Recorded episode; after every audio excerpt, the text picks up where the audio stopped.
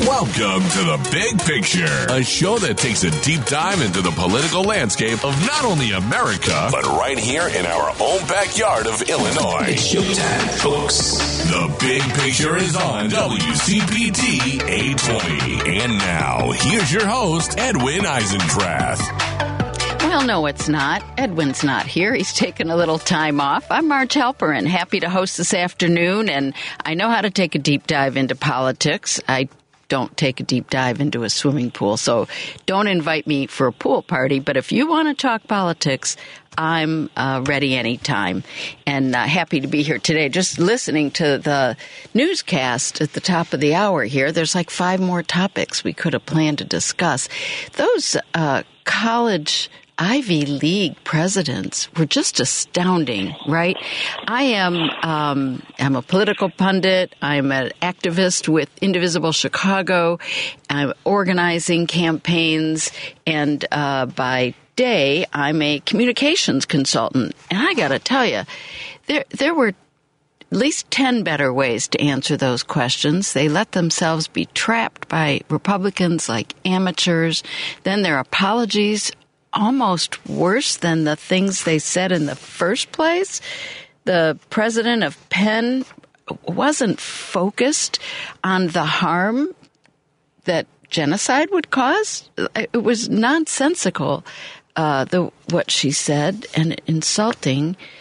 Uh, just as insulting as her initial answers. They hired a fancy law firm, the same one that helped uh, BP with the old the oil spill years ago, and even more years ago, they advised uh, President Nixon on how to handle the Watergate tapes. I don't think either of those turned out very well. And if that was the resume I read or the credentials I saw for a law firm, I think I'd go hire someone else. And I know I would hire a communications specialist the legal law firm will keep you out of legal trouble, but they didn't keep them out of PR trouble. Uh, that's a side angle, but something we're all following. And uh, how much time do you give those presidents before they are out? Because uh, communications reality is pretty hard to survive these things, and this is the process of maybe the stages of grief where you apologize, you're defensive, you'll blame someone else. They haven't done that yet, although I just blame the law firm, so they could use that if they want to. And then pretty soon you uh, have acceptance, and that's when they're out. Maybe they'll survive, but odds are against them. Uh, speaking of survival, there's a crazy amount of talk about whether our president will survive for a second term. I absolutely believe he will, despite that other news item today. 37% approval rate, all time low, but I don't think it's down more than a point or so from where it was before. Uh, I'd like to see it higher. Uh, there's no uh, piecing that back together, I suppose, as a comment, but still, uh, he's still pretty much where he always has been. But why? Why? That question is where we'll start with my first guest today. Paul Kendrick is the head of Rust Belt Rising. Paul, uh, as far as I know, created this organization and runs it. He'll tell me in a second if I'm wrong about that. And what it is, is a campaign arm grassroots campaign arm based here in the Midwest uh, in the swing states that matter. So, what Paul does makes a difference, uh, to put it mildly. He organizes phone banks and canvassing and training and polling so we know where things are at the grassroots level. And his intel matters more to me than those national polls for sure. Uh, and as a colleague from Indivisible Chicago, he matters a lot to me. Paul, welcome to our show.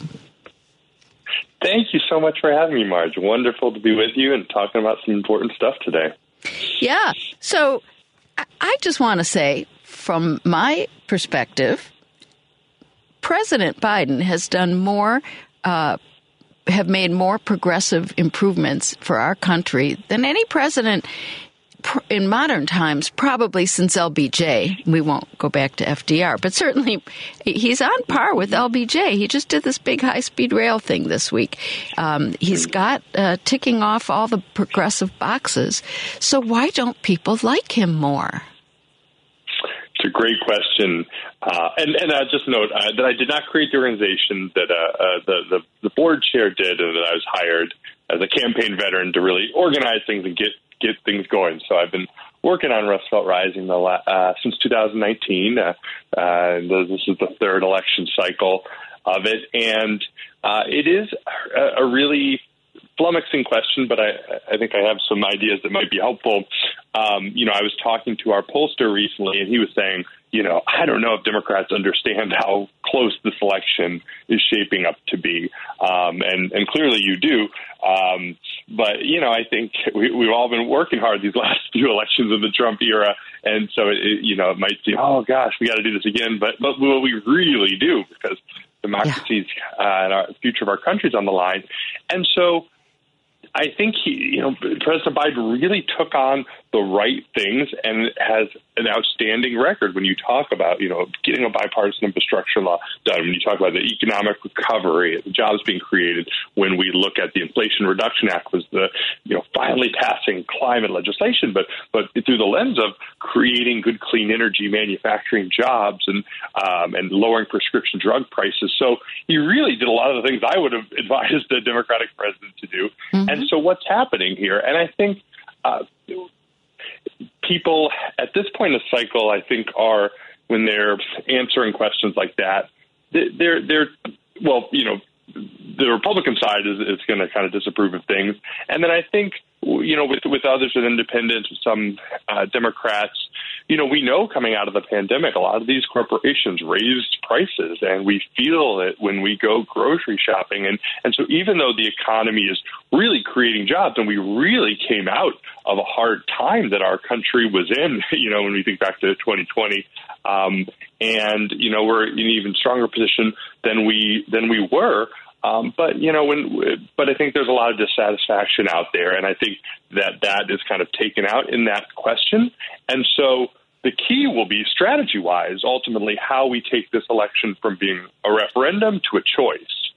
And really being able to pose, you know, what President Biden is fighting for versus what, you know, Donald Trump would be. And we can talk more about that but I think you know that's happening. Uh, I certainly think the Israel Palestine you know Palestinian conflict is um, stressing the Democratic coalition of, of, of people who are you know who would vote for Democrat who are part of the progressive liberal coalition. You know, seeing that very differently, having yeah. different kind of sympathies, and and um, so I think that is exacerbating it. Um, and you know, and, and there are questions about you know President Biden's age that a lot of young people have in particular.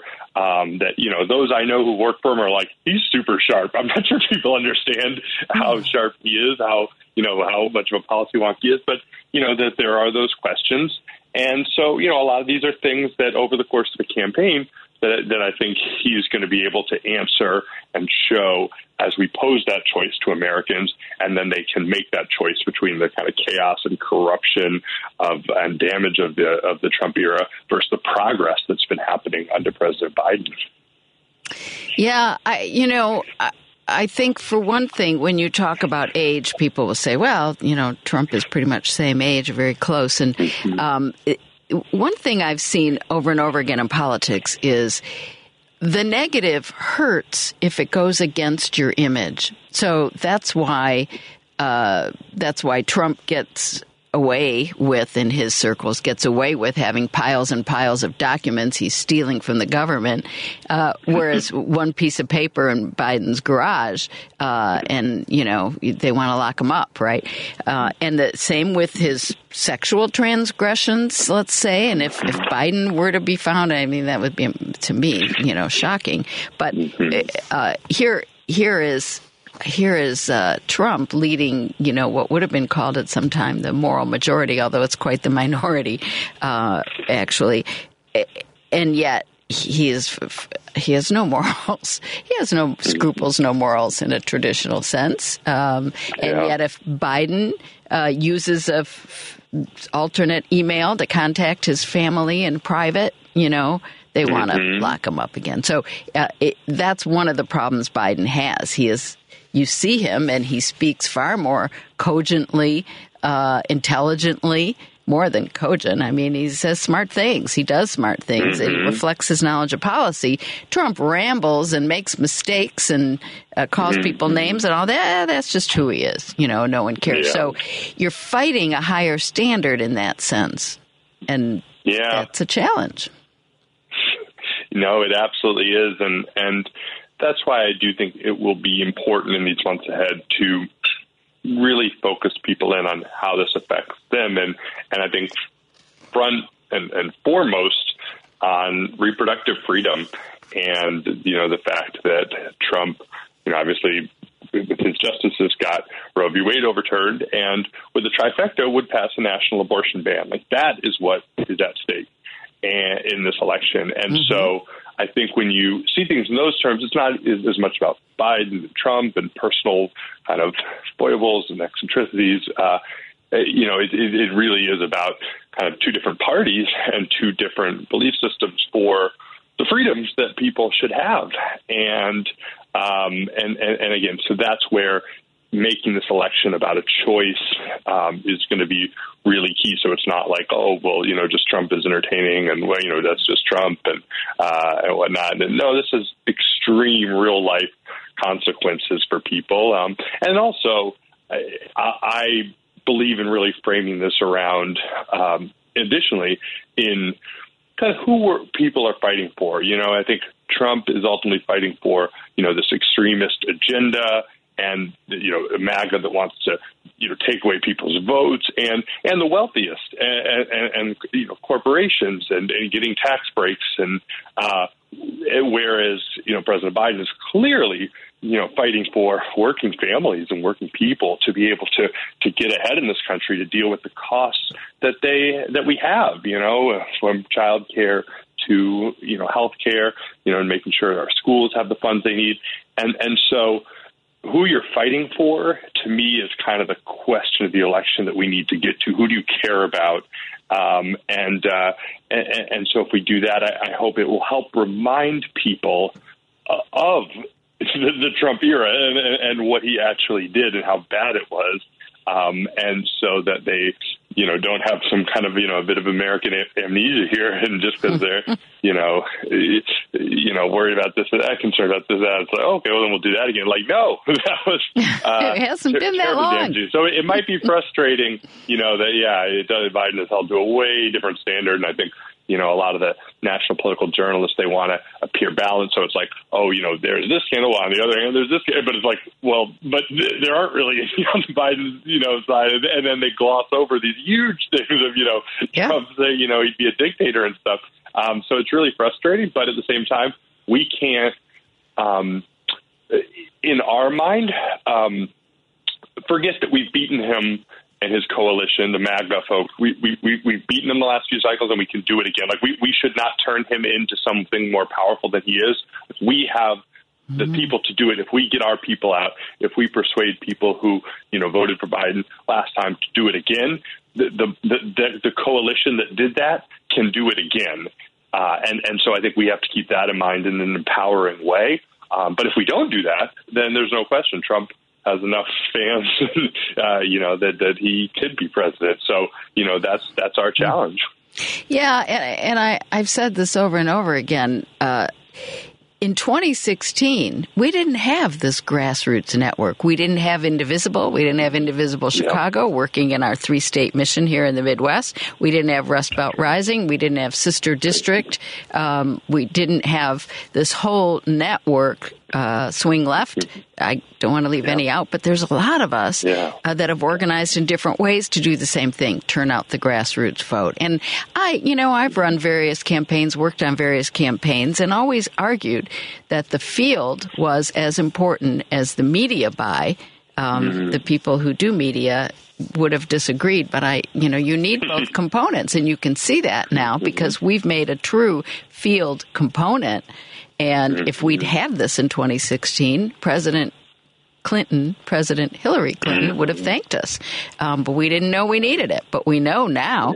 Um, another thing that you mentioned that I, I want to go back to is this uh, idea about, you know, he's going to be a dictator on day one, which you said, you know, mm-hmm. people don't even care about that. But actually, it looks like they do care. I love this story that came out today from the Washington Post uh, about the leadership in Trump's campaign uh, disavowing the statements that come from, uh, you know, the wannabe press secretary or that guy was his name Davis Mike Mike Davis I think who wants to be attorney general who says he will be the attorney mm. general talks about locking up journalists and dissidents and mm. leftists and uh, has and freeing all the uh, January 6 uh, convict convicts let's say. Um, and he's he's made all these interviews and um, apparently it's hurting. I can't wait till somebody polls on this question because I think it's going to be one of our best arguments. Um, and it's what you were teeing up a minute ago this idea about the two different futures that are envisioned for our country. And the party of freedom fries is not the party of freedom for us, as it turns out. now the Democrats yeah. are the freedom party. And the more we yeah. talk about your freedom uh, for uh, access to abortion, your freedom uh, to have your children read whatever books you want them to mm-hmm. read, not the book some other parent uh, chooses or bans uh, and tells them they can't read, and on and on. Um, so what they did was put out a statement um, saying that. Uh, I love this. People publicly discussing potential administrative jobs for themselves or their friends are in fact hurting President Trump and themselves.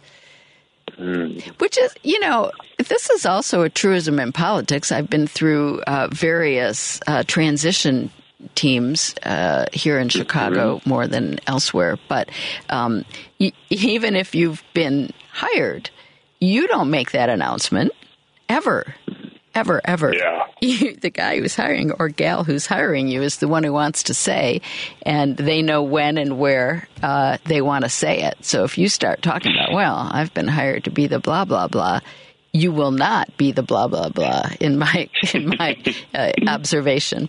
So uh, not experienced because I never did that for the government jobs I got. I followed the protocol, and these guys are not. Even so, they think they're helping Trump by talking his language, but mm-hmm. only he talks his language. And that's generally a rule in politics, but boy, it's a rule with him. He doesn't want someone else stealing the thunder from him. No, yeah, that's right. Exactly. Yeah, they tried to be imitators.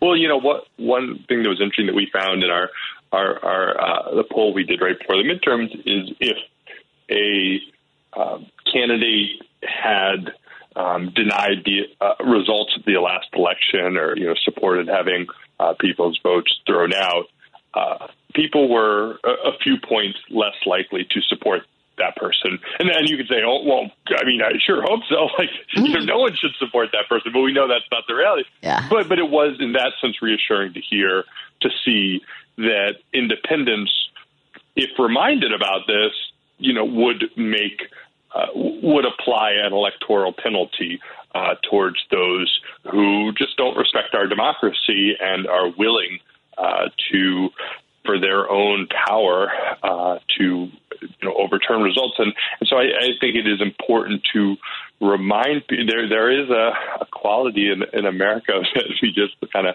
we move forward and um, but but but it's just amazing the things that it seems like in our collective memory like quickly get forgotten and and, and so we should not allow you know, as we're running against all these different MAGA politicians in, you know, Wisconsin and, and Michigan and Pennsylvania, and obviously Trump first and foremost, who who kind of, you know, catalyzed, you know, January 6th as a, you know, criminal conspiracy, and um, but uh, but others who supported that, um, we cannot let people forget that. Um, but we also, I think, don't have to choose between an economic message or an abortion message or a democracy message. Like, you know, we have to speak to all those things. And as you said, freedom is a good frame that, that really touches on all those things. And, um, but I also a big proponent and, um, and I've really advised candidates on this of really juxtaposing how they are focused on, you know, trying to take, you know, pass abortion bans and,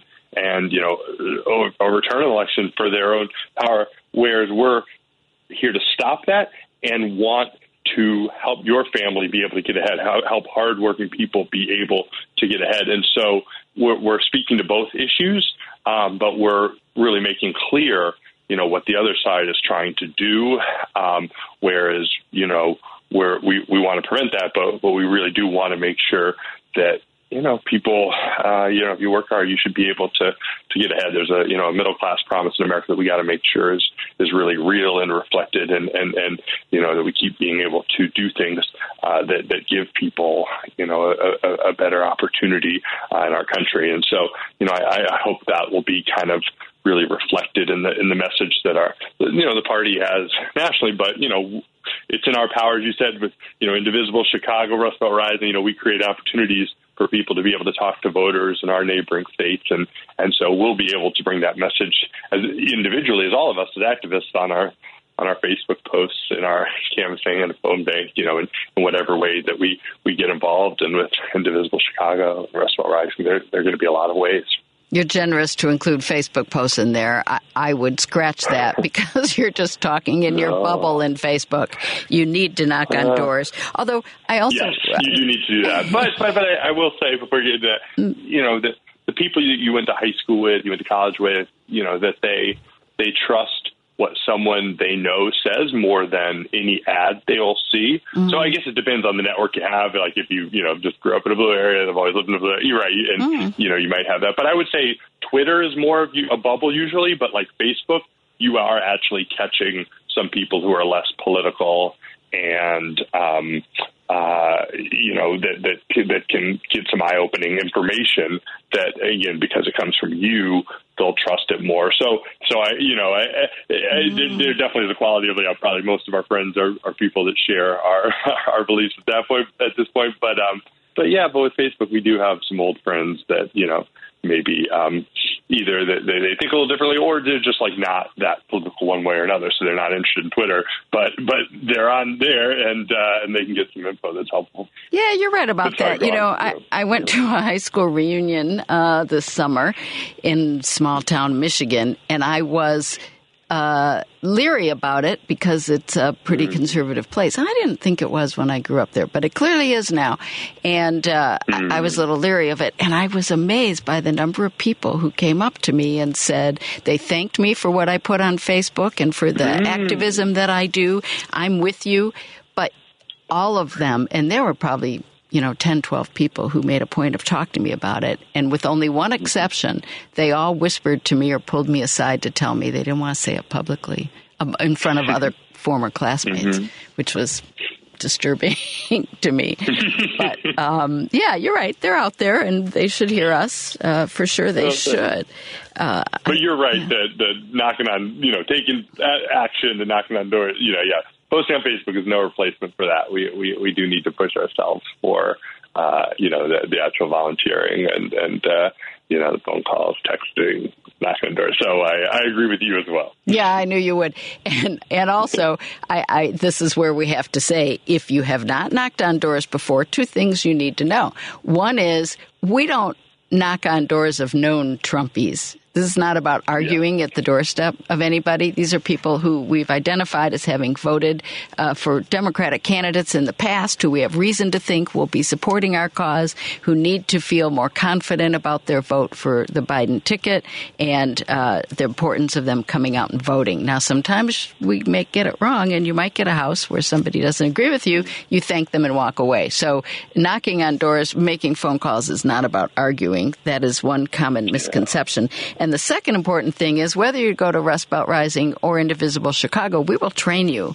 We'll pair you up with somebody who's experienced and knows how to do it and goes with you door to door or, or uh, stays with you in the phone room while you're making all your phone calls. So um, the fact that you've never done it before, not a problem. We can take care of that. And often uh, we'll even do some training together, right? So uh, absolutely, truly, no one does it better than than you know you and other indivisible Chicago leaders. Really helps people be confident, and yeah, and then as you mentioned, Rust Belt and there's a lot of trainings on this too, where just helping people be able to you know talk to our less political neighbors, and uh, and yeah, you're never sent out to to go you know, yeah, you should never be arguing. That's not what it's about. But it's about sharing why we care. You know, why we are taking action. So, you know, when people are like, "Oh, I got to do research," no, you don't have to do research. You have to know why why this is important to you. And sharing personal experiences is the most effective effective thing we can do. Um, so, uh, yeah, it really, you know, you go knock doors in Wisconsin, like people are always glad they did because you know folks are nice and then we can talk as neighbors, not as you know activists you know just just as, as people yeah um sharing you know you know i care about this because of my grandkids or you know my kids mm-hmm. or you know or my sister my brother you know just uh, and, and i love that and that's that, that that that is what democracy should be all about yeah that's what democracy should be about and my favorite line is well i'll tell you why i'm standing on your doorstep on a saturday or mm-hmm. sunday you know mm-hmm. here's why i came to wisconsin for a weekend and uh, no yeah. one has ever whether it's Wisconsin or Iowa or Michigan or other states, Indiana at one time was even worth going to. Uh, any other state I've campaigned in, uh, canvassed in, no one has ever said to me, "You're from Chicago. What are you doing here? Go away." never, never. Yeah. And yeah. Uh, they all welcome the fact that you came to spend the time and talk to them about our country. It's very yeah. rewarding, and you can sign up at indivisiblechicago.com. Russ dot or com. com. Yeah. You're dot com too. There you go. We're going to take a break uh, to uh, run a couple of spots. I am Marj Halperin here for Edwin Eisendrath today, talking with Paul Kendrick of Rust Belt Rising. If you want to join the conversation, you can call us at 773-763-9278. If it's easier for you, make it 773-763-WCPT because that's the station you're listening to. You're listening to The Big Picture with Edwin Eisendrath on WCPT 820. No, you're listening to The Big Picture with Marj Halperin. Just as good.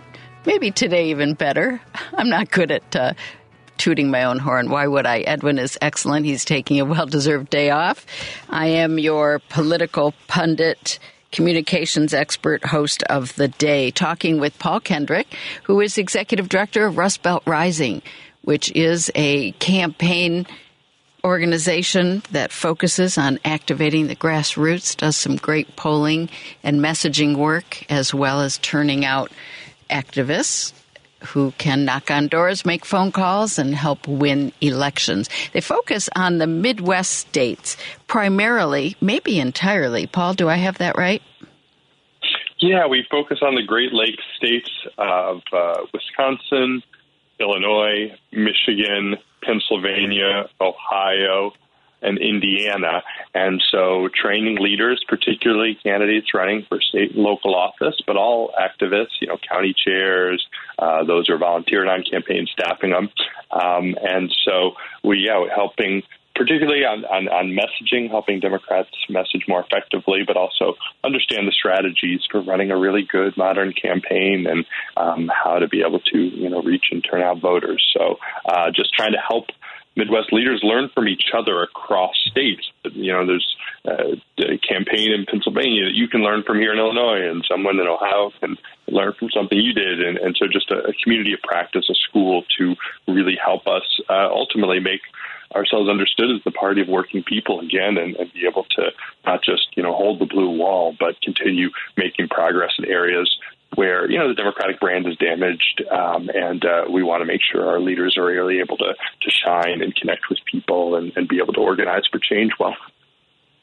Yep, all that is important work, and especially in the states you mentioned, which not coincidentally are the ones, uh, most of the ones that will decide this next election, as did the last election. And, you know, that national polling comes out and uh, people panic, and the national head to head that I think was quoted, in fact, um, in the newscast we heard at the top of the hour, not not so relevant. But when you see the poll that was out oh a month or so ago that showed Biden losing in several of the key swing states, that's when I start to break a sweat. But you're on the ground in these states. Uh, wh- what is happening in, say, Pennsylvania, which is critical?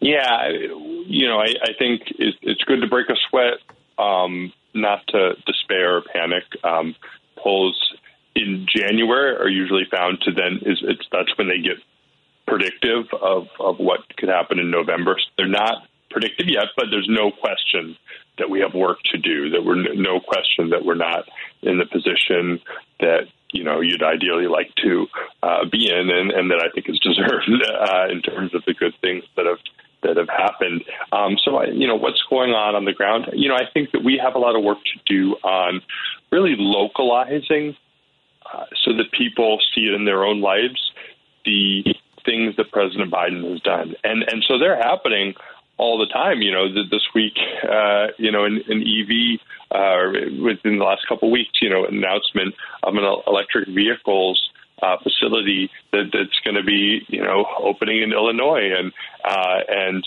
you know, this week I heard of, um, you know, a, a bridge in in Pennsylvania that's finally going to get you know repaired that people have been talking about for a long time. You know, we have to connect. Like those things aren't just like happening.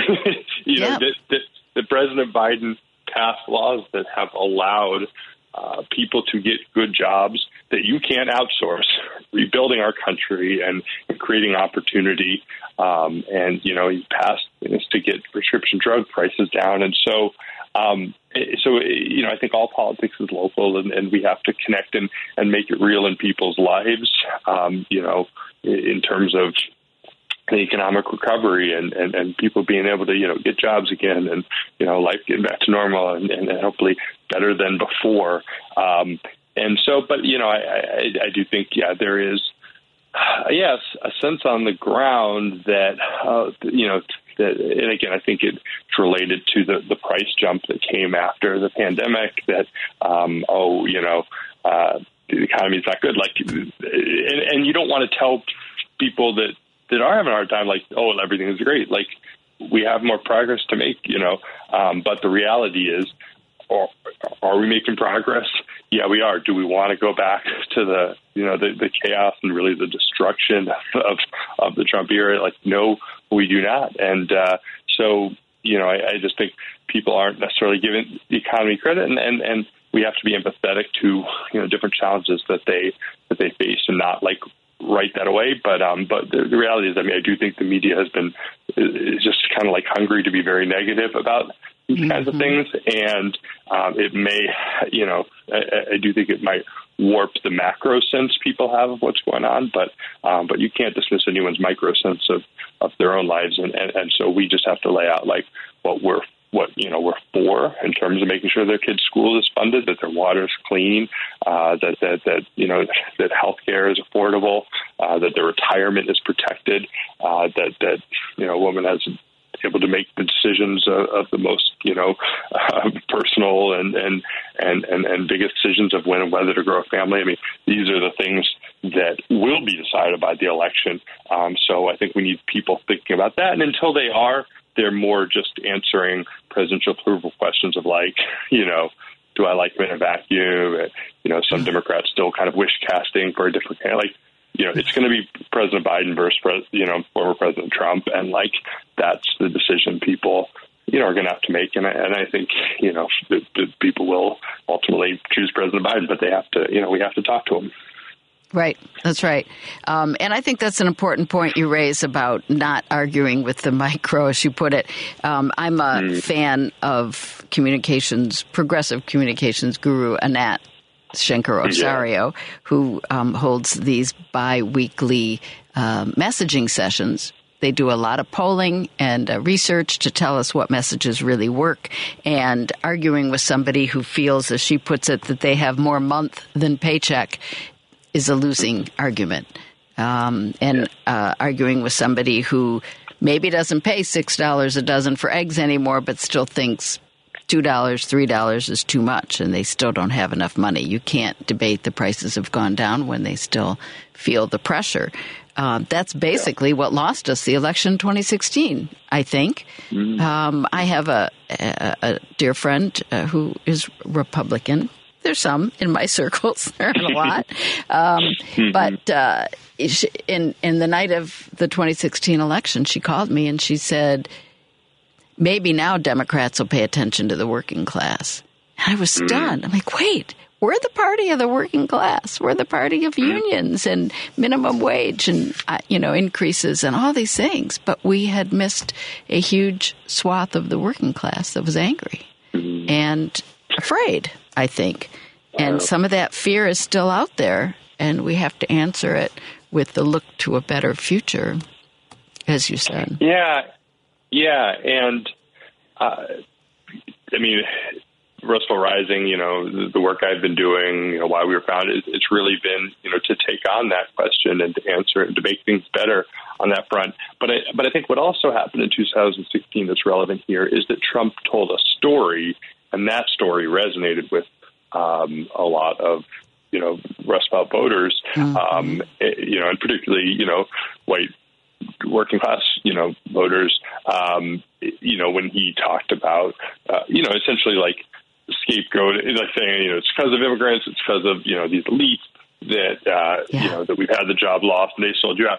And, and so it just, we need to understand that like politics is about story. We need to tell the real story that there yeah. have been, you know, out of state corporations that, you know, made different decisions that, that they chose to, you know, move factories out of communities, you know, and, and, and who's fighting for those corporations to have the tax break, who's fighting for Wall Street versus who's fighting for Main Street. And we believe, you know, that unions and that small businesses should be able to grow and thrive. And that's who we're fighting for. And so, you know, we need a story too and uh, and and uh, yeah, you could argue the 2016 campaign, or you know, the kind of the thread had a little had kind of been lost, and there was a lot of policy, but policy isn't a story. Like we need a story mm-hmm. that explains why we need the policy, and um, and uh, you know, and, and we need messengers to, to tell it, who uh, you know, who again are, are trusted, and that's what we try to cultivate uh, with Rust Belt Rising. Um, but yeah, it's really important to understand that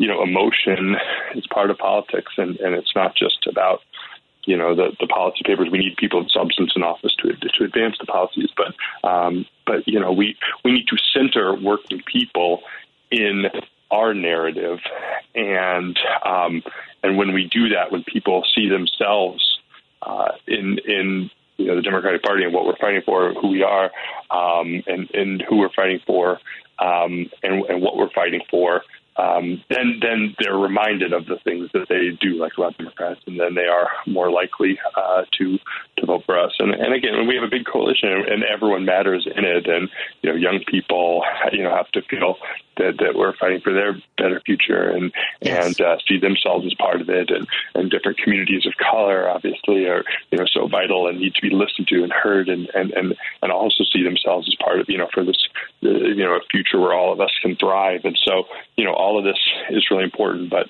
Um, but you know, finding those threads that connect us all and the things that we all want for our families uh, is, is is really vital. Yep, that's for sure. Wherever we live, whatever our class, race, etc. Mm-hmm. Uh, we all want the same freedoms for our family. And the only piece I would add to your short uh, story there is there's one thing that's risen much faster than the price of the daily goods that we buy at the grocery store, and that is corporate profits. And yeah. uh, when you see that extra price of the gas pump, and then you find out the oil companies' profits and the salaries and bonuses for their top executives have gone up um, triple digit sometimes uh, percent, then then you see who's really responsible. Um, it's gouging. Yeah. Um, yeah. Then you think about who to mm-hmm. trust. You know, yes. is it is it Trump, the guy palling around with those CEOs, uh, or is it you know Scranton Joe, and is it you know Tammy Baldwin and Sherrod Brown and um, and, and Lauren Underwood Whitmer. and you know Gretchen Whitmer, and you know, and so right. yeah, that's the key. Yeah, yeah. Well, we just lost the caller I was about to go to, but if you want to join the conversation, uh, we have oh, a couple sorry. of folks on the line. Sorry, sometimes it takes a couple minutes to get to a break, but we'll do our best to work you in. You can call us at 773 763 9278 763 WCPT and join the conversation with Paul Kendrick of Rust Belt Rising. How how impactful do you think the abor- abortion question will be in these swing states? I have to admit, as heartbreaking as these stories are, I am grateful that uh, the Center for Reproductive Rights is bringing forth these women in Kentucky and Texas, and I'm sure more will be coming, who have uh, reasons to seek an abortion in states with laws that are not only repressive but vague, and you can't tell uh, what uh, what they what their options are to protect their own health, even though everyone says protect the health. Well, everyone doesn't, but they're starting to say protect the health of the mother. Um, and yet, when it comes down to it, Ken Paxton, the AG in Texas, is uh, stopping this woman from getting uh, the abortion that would protect her and her ability to have more children in the future. Uh, I think that helps keep the uh, distinction alive, right? Yeah, I, I believe it really is the number one question of this election, or we should make sure it is the number one question of this election. Republicans will not want to talk about it. Uh, you know, they overturned Roe and they want this to go away, uh, but it can't because the national abortion ban is on the table. And when Michigan voters understood that that constitutional question was at stake, they turned out, and that's part of why we got a you know a trifecta Michigan when you know the referendum and you know they tried to change things for the referendum in Ohio, and you know and and, and voters you know even in states that voted for Trump uh, twice, you know they they they protected reproductive freedom, and, and Kansas is, is you know is, is the, the the most uh, remarkable yeah. example. So you know this isn't just us saying you know we ha- we we do need to share these stories um, because this is uh, you know, a hellish uh, reality of, of suffering being imposed on women. I mean, this is it's infuriating to think about this case that uh, you know the, Texas politician guy is you know going to these judges uh, to make the decision about you know about this one woman's health care um, yeah. when when she knows what she needs to do for her health, you know, to survive, um, and. Uh, and, and, and, but, you know, she should never have to explain the, the reasons. And so th- that is the like dystopian reality. And, and you know, and activists like us, we, we warned about it. People maybe, you know, not everyone believes, but like, but now we're living in it. Yeah. And luckily we're in Illinois. But, you know, when you talk to, uh, you know, the, the people doing amazing work at Southern Illinois Planned Parenthood, you know, they, they're helping women with the logistics from coming from all over the country, all over this region, all over the heartland and, and, and down south, um, you know, just trying to get to Illinois for the care that they need. Um, so it's a really important cause to, to support because that's, uh, you know, it creates a, a, a huge strain in trying to meet that demand and help people get the care they need. But look, like that's, you know, what's at stake. And, uh, and, and I'll say it until I'm blue in the face. Like if they get the trifecta that we got, um, you know, when Biden came in, they, they will pass national abortion ban. Their, their base will not let them do anything less than that. that. That's what you know, guys like Mike Johnson. That's why what they're in Washington to do. Um, and you know, Trump overturned Roe. He'll gladly sign it. Um, so you know, we got to get active and get out there. And it's just, it's not hyperbole. It's not political. It's just the reality and the, and the scary prospect we face. And I wish we didn't have this fight, but we do. And so we have to take it up and do all we can on it. That's right. You don't, we say this every critical election. You don't want to wake up the next morning thinking you could have done more. I want to add two um, plugs here when you talk about the great people in Illinois working to support women um, seeking mm-hmm. access to health care.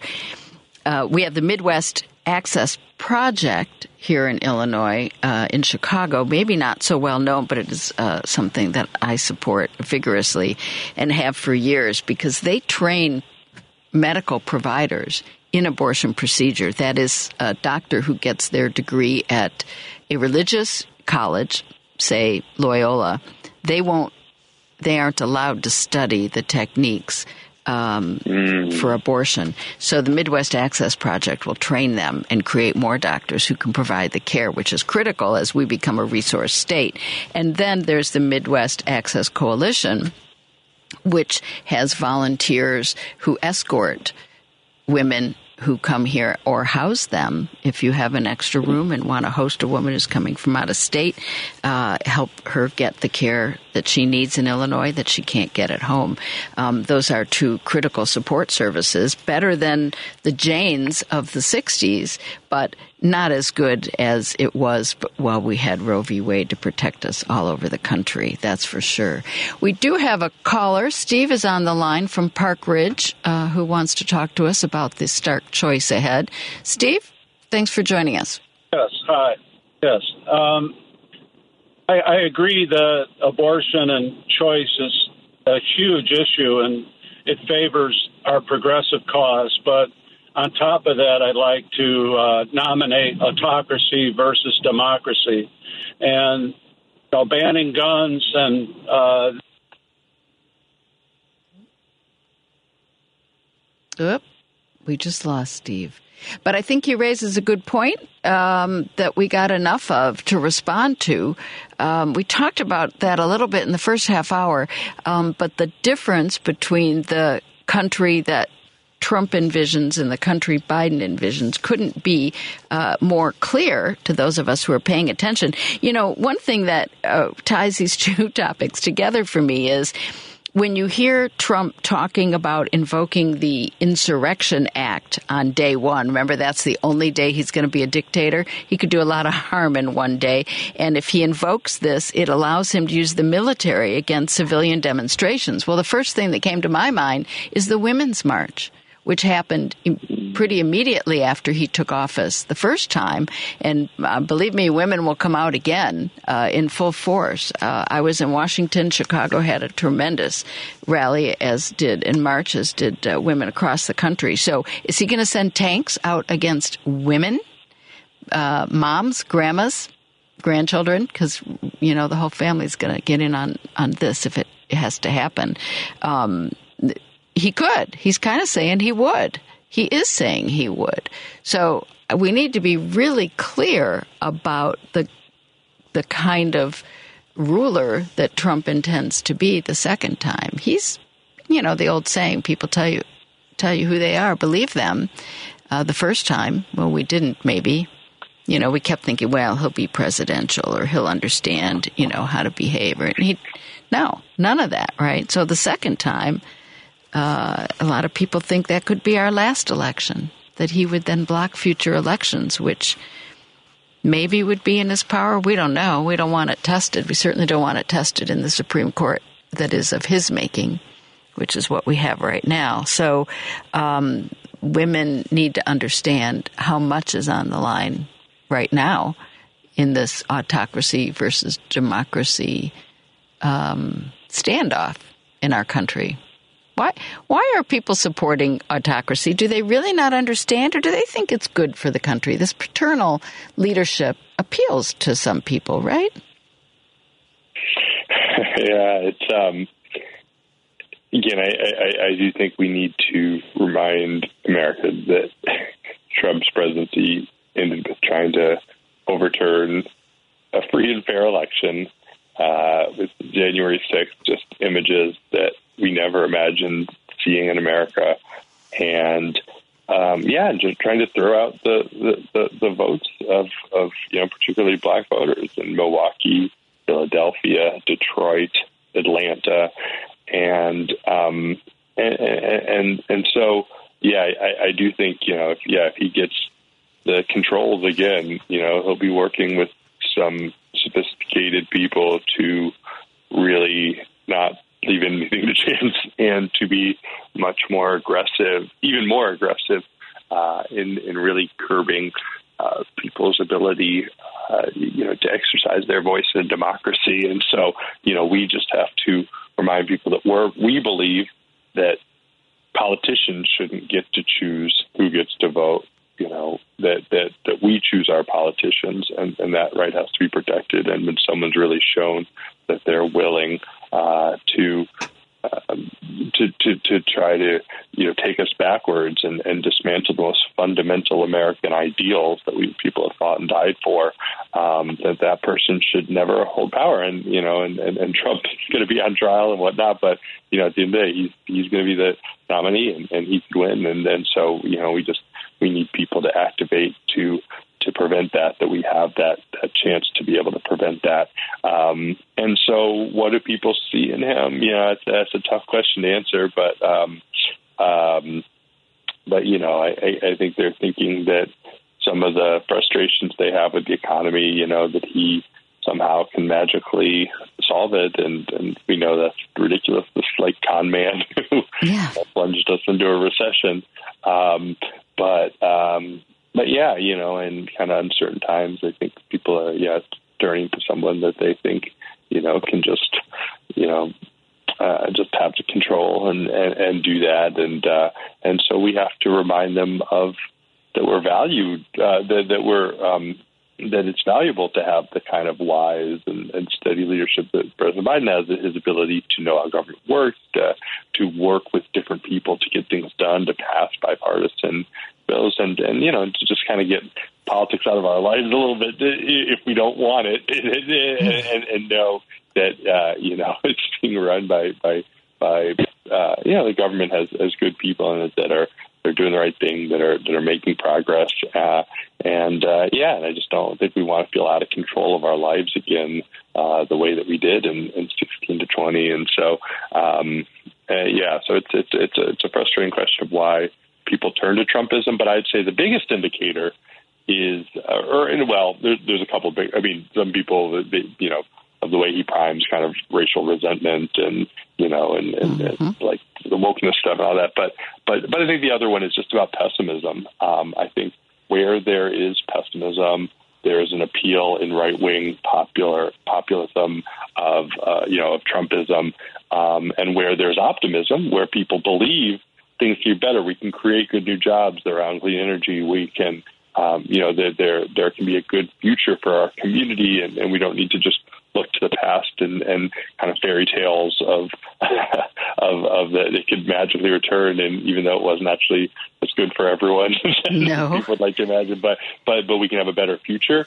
Then I think people are really willing to embrace kind of liberalism, uh, you know, and and and and President Biden. So you know, I, I do think we need to evoke hope and, and help people have hope um, because when they just think things are kind of doomed for their town or you know for for them um then then you know trump's narrative can really take hold for people. Then they're angry.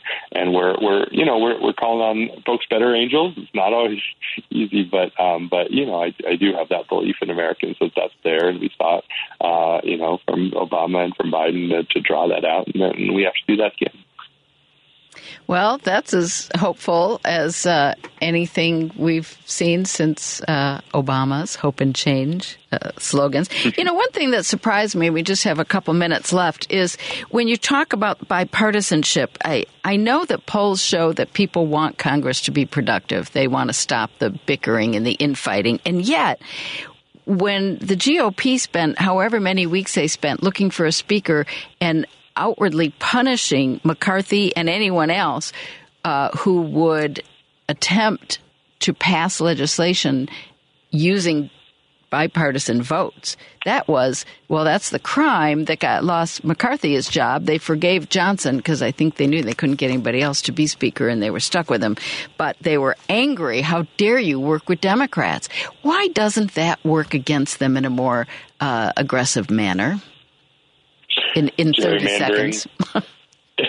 yeah, the the the, the, the dist- there are so few competitive districts uh, in America because of gerrymandering yes. that thus people are more you know worried and looking kind of to their to, to you know someone far right of them, and and so they just have the pressure from the base, and so they want to you know get out there and, and fight with the Democrats, and and and there is an asymmetrical element to this that yes, both parties you know we've become more progressive, they've become more conservative, but they've become much more conservative, and, and this is found in like Democratic you know really do want people to work together. And I think most Americans, again, do, but unfortunately, you know, it just those Republican politicians really let, listen to their base, letting you know the Marjorie Taylor Greene, the like letting them drive the thing, and uh, and so they get more extreme. And so we in this election, you know, have to hold on to the middle as we did in the midterms, and and get on our base, of course, um, but also just have that you know fairly moderate, less political, less partisan person say, you know what, I'm more comfortable with Democrats. I don't want to hand the government over uh, to these MAGA folks. Uh, that are extreme that want to take away my freedoms, and uh, and so that's what uh, that's what we have to do because people do want folks working together to make their lives better. Well, that's what we're doing uh, in 2024, and I hope uh, folks will work with Paul at Rust Belt Rising and work with those of us at Indivisible Chicago. Swing left wherever you want to do your work. Just make sure you work. So much uh, to talk about, Paul. Thank you for your time and your insights and all the work that you're doing with Rust Belt Rising, which is rustbeltrising.com if you want to learn more. And I'll be back after this break to talk about uh, our mayor talk about progressives in power. Uh, what what do we do once we get there? That's the question for Greg Hinz, our columnist from Crain's, who will be with us in just a couple minutes here on WCPT. You're listening to The Big Picture with Edwin Eisendrath on WCPT 820. I hate to argue with the voice of God, as we might call the voiceovers radio. That's what they call it in theater, you know, voice of God. But anyway, uh, not Edwin Eisendrath. Clearly, uh, Ed's taken some well-deserved time off. I'm Marj Halperin, happy to be here with you and talking politics on a Saturday afternoon. If you want to join us, our number is 773-763-9278 or 763-WCPT if you prefer that. That's like an old dial phone, right? No, no one dials by the letters anymore, I don't think. But if you do, those are our call letters, so use them. My guest for the next hour is Crain's columnist, and I'm going to say resident curmudgeon, Greg Hinz.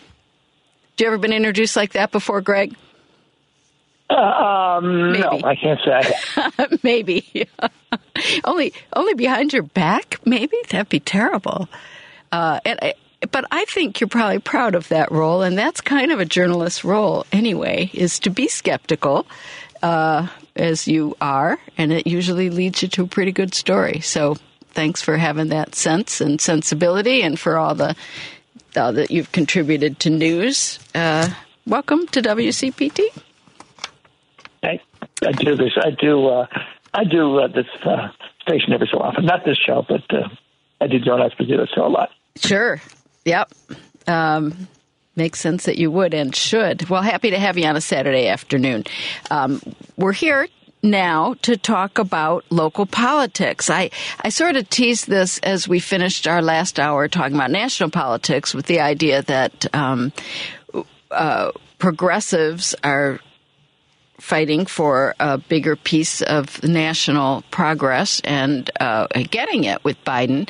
And uh, here in Chicago, we've elected the most progressive mayor. Many will argue, well, I think you could argue logically that this is the first true progressive to be on the fifth floor of City Hall. I would say at least it's the first mayor uh, Brandon Johnson is the first mayor who is not in the old Daley mold.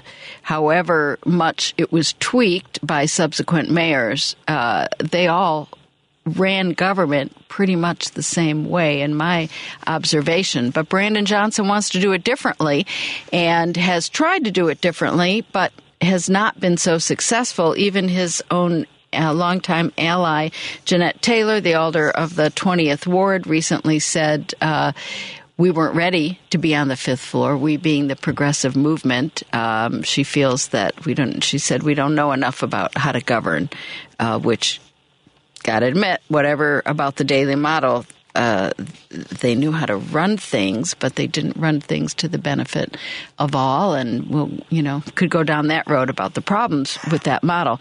But Johnson has different problems. What? Why do you think he is struggling to get a grip on the office?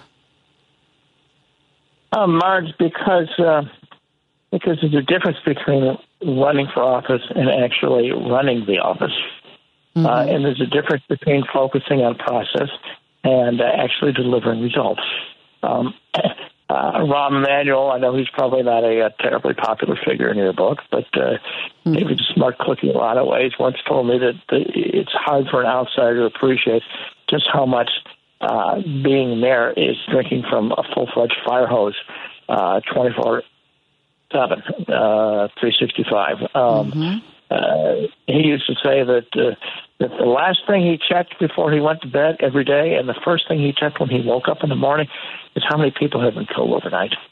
Mm. Uh, that kind of tells you something about the gravity and, and difficulty of the job.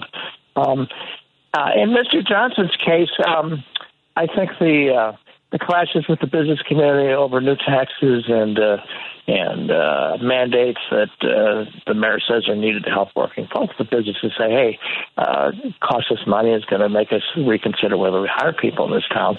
That was kind of predictable, uh, like the fight over the uh, over increasing the real estate transfer tax. Um, uh, that one was you, you knew that one was coming.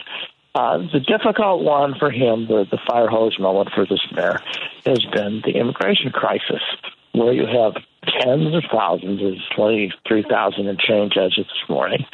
Um, uh, migrants, almost all of them from Venezuela, have been shipped up here uh, from other jurisdictions. Democratic jurisdictions, I have to say.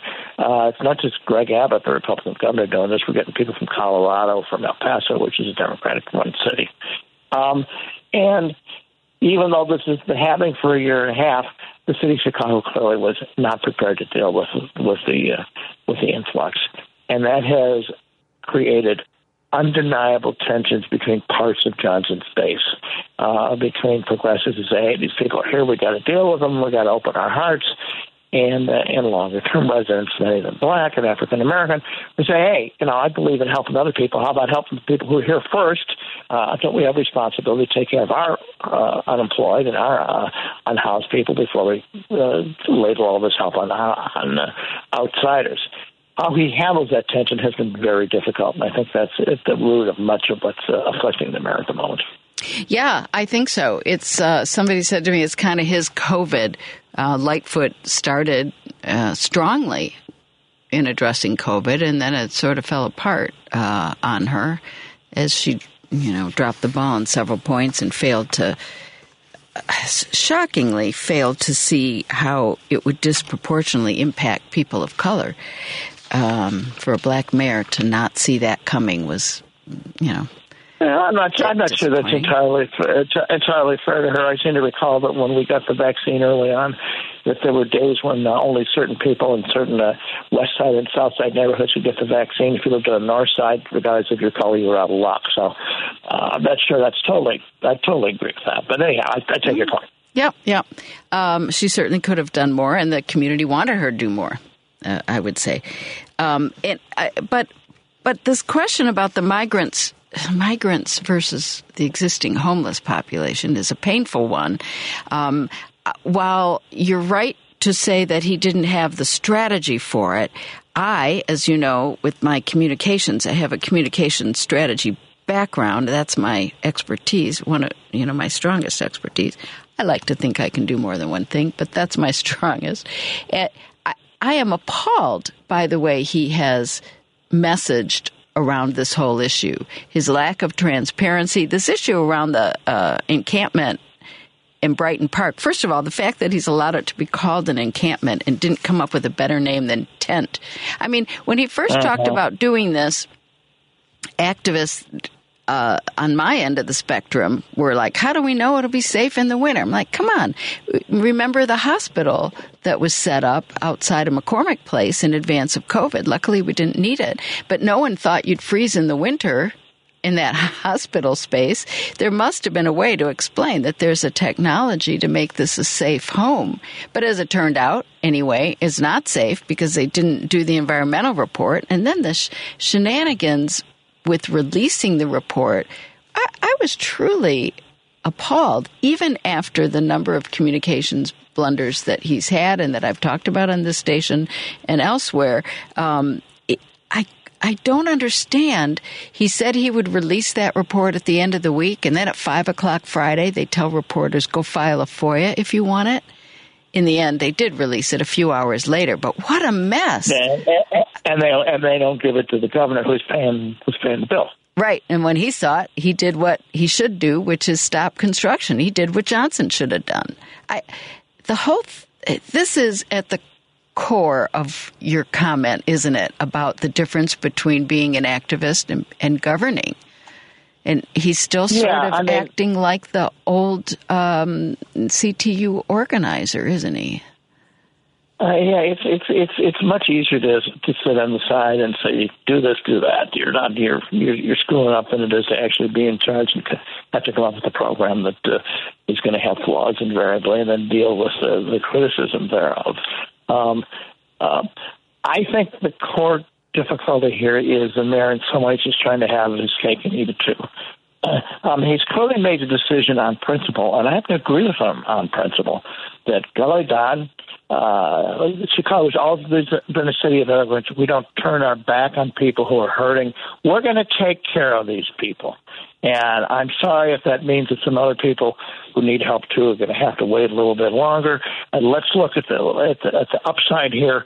Uh, we need, we have labor shortages in Chicago, and we're losing people. We need good, productive citizens, and most of these people coming from Venezuela are middle class people who could step into jobs if they had the necessary permission from the federal government.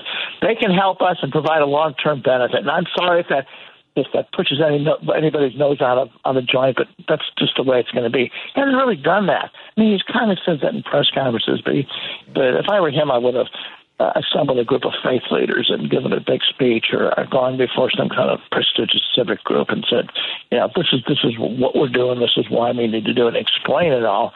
Instead, it's like he, he wants to do it, but at the same time, he doesn't want to do it. Um, Yeah. you gotta have you gotta have you gotta have your heart in it. Well, and you know, for the charismatic leader that you know his reputation says he is, he has failed in what you're describing as basic leadership. He should do a direct to camera video that says, you know, we are a sanctuary city in every sense. Whether you're a longtime resident who's homeless and can't um, support your family and has been trying, you know, or whether you are a new new to our city and stuck in the floor of a of a police station, you deserve the best our city has to offer. And I'm doing what I can to you know, we could all write that speech, but can't he write that speech? He's a great communicator, right? I I'm just astounded that he has not set a tone about this whole uh, migrant thing. There's supposed to be 10 buses from Texas this morning. You had a new number about how many migrants, and I don't know if that reflects. Yeah, that, that, that's another four or five hundred people. Yeah. Yeah, I you know so. Uh, and I've been volunteering. I'm in District One, and, and there's a group of folks who do way way more than I do. But people all over the city are stepping up to volunteer. Why doesn't he make a speech about that? In every single police district, there is a team. Some are bigger teams than others because I know I've been down to Grand Crossing and some other areas where, where there hasn't been quite the depth of volunteering, understandably. But in every district, there's somebody who's stepping up to provide food and clothing and support and take, they drive people to uh, medical appointments. In District 1, every Friday morning, they drive them to a nearby park and uh, where they can take a shower. I, you know, um, people who just Yeah. go on Amazon wish list and buy dozens of pairs of pants and underwear for people. Like, look at how we're stepping up. This is a city with heart. Have you ever heard the mayor talk like that? Not really. Um, What a loss. to be What perfectly honest, to be perfectly honest, the mayor, the mayor seems to enjoy the ceremonial aspects of his job. Uh, I mean, he loves to show up at a Beyonce concert or a, uh, uh, a, a city football championship. He's not so good at giving speeches and giving media interviews. Uh, and they, they do meet every so often with uh, whole press conferences. Uh, Laura, uh, I'll give him some credit for that. For the he- end of her tenure, Lightfoot almost never had uh, press conferences. But when's the last time you really sat down for a long, in-depth interview with anybody who could just kind of go all this stuff and push them on the fine print? Um, uh, you know, it's a it's it's it's a difficult transition uh, between, like I said, between running for the office and actually running the office. And I could give you some other examples too. Um, and the other story I wrote about this week, I'm not sure uh, you give a, a hoot about, but you should, is what happened over at World, at World Business Chicago this week. Mm. World Business Chicago is the city's corporate recruitment arm. They're the folks who are in charge of getting good class, good jobs for us all, bringing in companies so that uh, so that uh, we can pay our taxes and support sanctuary city stuff and uh, and send our kids to school, whatever. Well, the whole leadership of World Business Chicago effectively walked out. Uh, they were kind of polite about it for the most part, but they one of them let the cat out of the bag overly polite. What what's the backstory? Because I, I agree with you that that matters. Um, Chamber of Commerce is a little more knee jerk uh, in opposition uh, to what I think are some of the city's interests. But World Business Chicago, I would agree, is just what you said, and they were so kind about it um, that I was like, what what just happened? I'm not. Well, sure. one of them, one, one of them, uh, one of them, Mike, uh, uh, Mark Tebbe, who's uh, with the um, um, tech guy. Uh, was was a little more honest, uh, at least in public than the others. The others they have careers and jobs, and you know they still live in this town. I can understand. I would hope not, but I can understand why they why they keep their tongues quiet. But mm-hmm. Since he said, "Hey, um, uh, this mayor really isn't interested in uh, in, uh, in in job creation. Um, he's more interested in, in worker equity." And uh, worker rights, and those are fine. But if you don't have a job, you're not going to be able to give a give the, the worker better better benefits with the job. Um, uh, it, it has, you know, there's only so much time in the day. Um, I think, in fairness to the mayor, uh, uh, this immigrant thing has just sucked up a lot of oxygen out of his uh, administration. Um, he's had a lot of trouble finding good, qualified staff. Um, uh, they've they found some good people, but it's taken a while. Uh, he's got a good police chief, but it took a while. He's got a good uh, head of economic development uh, and planning department, but that took a long time. And they still don't have the deputy mayor for corporate outreach, which uh, is a key position. Um, uh, America can't do it himself, and given the fact that a lot of people think he didn't expect to win, they weren't nearly as far down the road in terms of staffing up as uh, as other candidates might have been. Well, and he didn't have as much time because of the runoff, right? In fairness, uh, both. Right. Uh, well, not Lightfoot, but Emanuel had a longer time, and Lightfoot seemed uh, to understand the wheels of government a little better, probably, and, and was preparing in advance. Apparently, although it, she was off. Some of her staffing was uh, off at the beginning, but uh, we'll find out about that when we read Greg Pratt's book about her administration, right? Coming out in a couple of months. Um, but uh, for this mayor, when you when you mentioned the ceremonial uh, aspects of the job, I was a little taken aback. But you know, I was also reminded of what he looked and sounded like on the night that he won, and his glee was hard to contain. Uh, I, I get that because it was, you know, I frankly, uh, those of us on the left were pretty gleeful too because uh, uh, we saw Paul Vallas as a very uh, very negative choice for our city, and so we're relieved that we didn't go down that law and order route. But um, nonetheless, he said something to the effect of, you know, people counted me out. Never heard of me, didn't know what I was going to do or how I could make it, and look at me now. It, it, to paraphrase, and and I thought, well, yeah, but that was missing. It was off a beat to me. And what was missing? I guess, you know, he should have been saying to the people in the room, you all believed in me and you all made it happen. And my thanks to those of you who came out for me and worked for me. And I say that not just because I broke my ankle canvassing for him, but I think that he should have acknowledged it wasn't a look at me now. You didn't do this by yourself, man. You know, and I, and that day, it just stuck with me. And I think that carries maybe as a thread through it's a bit of arrogance, right? Well, I haven't used that word. I have to think about whether I want to use that word. Um, now, um, uh, I will say that uh, that uh, this mayor is still not very far into his term. Mm-hmm. Um, there, there is there is there is time to correct and time to tack and trying to hire more people, whatever. But I have been very troubled by how they've handled this uh, this situation at 38th and uh, and uh, California uh, with the, the toxic waste uh, residue in the mm-hmm. place they were going to use. I mean, you are absolutely right. When the state came back, state EPA came back and said, "Sorry, there haven't been enough tests." Uh, and so it could be worse than we than we know, uh, and the steps that have been taken were inadequate. You don't fight it. You don't point fingers. You don't say, "Oh, Pritzker told us to go to that place," which you didn't do. I don't think. Mm. Uh, you say you, you you put you put the right spin on and say, you know, we're in a hurry here to try to do the right thing. Uh, if we make a mistake here, fine, we'll we'll go on and find something else.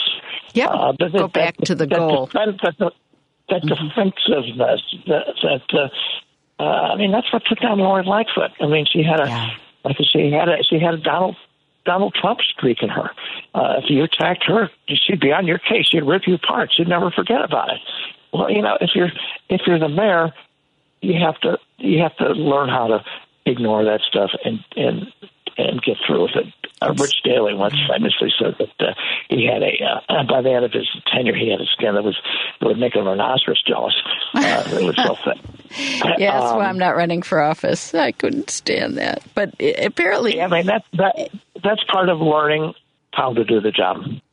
Yeah, no, I think you're right, and and I think um, it's come out as defensive, tone deaf. There are a lot of other words if you don't like the word arrogance. But when you talk about Lightfoot, we, we mentioned, uh, I said a little while ago that she was successful with COVID until she uh, wasn't so much. Um, but there were two key things there. One is that she stood with uh, Arwady as her head of public health Allison Arwady was somebody trusted. She was somebody you could respect. She was straightforward. She was comfortable in talking. She was believable. And, uh, you know, uh, any leader needs those kind of, uh, you know, in a way, third party validators, but, you know, experts. I, I don't remember seeing him turn over his podium to people like that. Um, and show us who his team is. Maybe it's because, as you said, he hasn't been able to build a very strong team, but he does have some uh, certainly recognizable uh, leadership figures, and we should be seeing more of them. We should know who they are, and we should be seeing them and hearing from them because trust in them rubs off on the mayor. So that's one lesson I think he hasn't gotten yet. And then I think more about uh, Lightfoot and COVID and where I think there was a turning point that does relate to this sort of ceremonial part of the job is is and I don't want to be petty about this, but it's stuck in my mind all these years. Remember when she got her first haircut uh, and said, "Well, uh-huh. I need it. I'm on TV." I think you know support for her and and uh, trust in her dropped pretty significantly in that moment, whether it stayed low or not. But people are like, "Wait a minute." You know, I can't get my hair cut. You're on TV.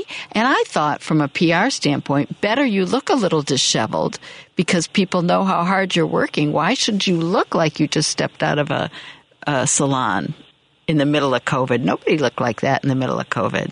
I think that was tone deaf and um, uh, that same kind of uh, lack of understanding of what your role really is. That's when well, we all, you know, you show we, up in shirt have. I won't disagree with you, but we all have our main side. we do, excepting me, and somebody doesn't have to do with it with uh, getting uh, my hair coiffed. you're, you're, right. Your your uh, fancy haircut days are over, but uh, that's uh, understandable and relatable. By the way, you don't fight it. You know, that's part of your authenticity. I had bigger, I had bigger, bigger battles to fight. Right. So did she. That's exactly my point. So did she. Right. And I think, you know, sometimes you show up, it's like there's a big uh, hurricane and the governor of whatever state is impacted doesn't put on a fancy suit. They show up in a jacket or shirt sleeves, right? Um, to show they're working. Anyway, that was. Now, here's, here, now, here's something for you to kick around. Um, uh, I'm not sure I have an opinion on this, but one of the things that has hurt this mayor is the meltdown of his floor leader, uh, Alderman Calathrosa from the, yeah. uh, from the Fifth Ward, who, who was forced to resign after when the when he was trying to line up votes for one of the mayor's uh, initiatives in the city council. I think it was the uh, the, the Bay Chicago Home Ordinance. he uh, he cornered Carrie Austin, who's this statesman-like elderly woman who's, who's, who's, who's kind of frail to be perfectly honest, and physically muscled her. Yeah. Uh, depending on who you believe, put his hands on her. And the question is, is he he apologized Uh, so he shouldn't have done it. Uh, he went overboard. He hurt the mayor, whatever. But the, the question is, did he pick up the tactic, the, the sense of tactics like it would be would be acceptable? you pick up signals to that effect from the boss? There's something to kick around.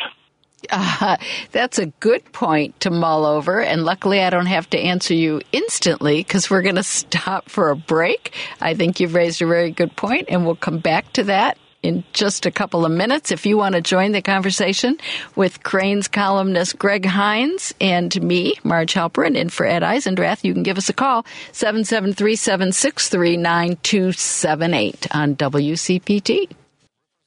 You're listening to The Big Picture with Edwin Eisendrath on WCPT 820. Marj Halperin here, political commentator, activist with Indivisible Chicago communications consultant. Uh, whether you knew my punditry from WGN TV or my reporting on NPR or don't know me at all, you're getting to know me in these couple of hours, aren't you? Because I don't hold back. And neither does my guest, Crain's columnist Greg Hinz, who just uh, threw out an interesting point before we took our break. So you're you're raising the question of whether the uh, strong arm tactics that then floor leader Carlos Ramirez Rosa used uh, to try to steer debate the mayor's way was authorized or not. That was kind of your point. Maybe, maybe not. You don't know. Not not not not, not authorized, but uh, but. Uh, uh, but I don't. I don't think Mayor Johnson would never tell uh, his floor leader to push around an elderly woman. Uh, I don't either. That. Do whatever it takes uh, to make sure that vote. But but but but uh, but uh, authorized in the sense that, yeah, these turkeys, they're, they're, they're just being unreasonable. Let's lean them on a little bit. Let's uh, let's push let's push back a little bit. Uh, in other words, play a little bit of hardball.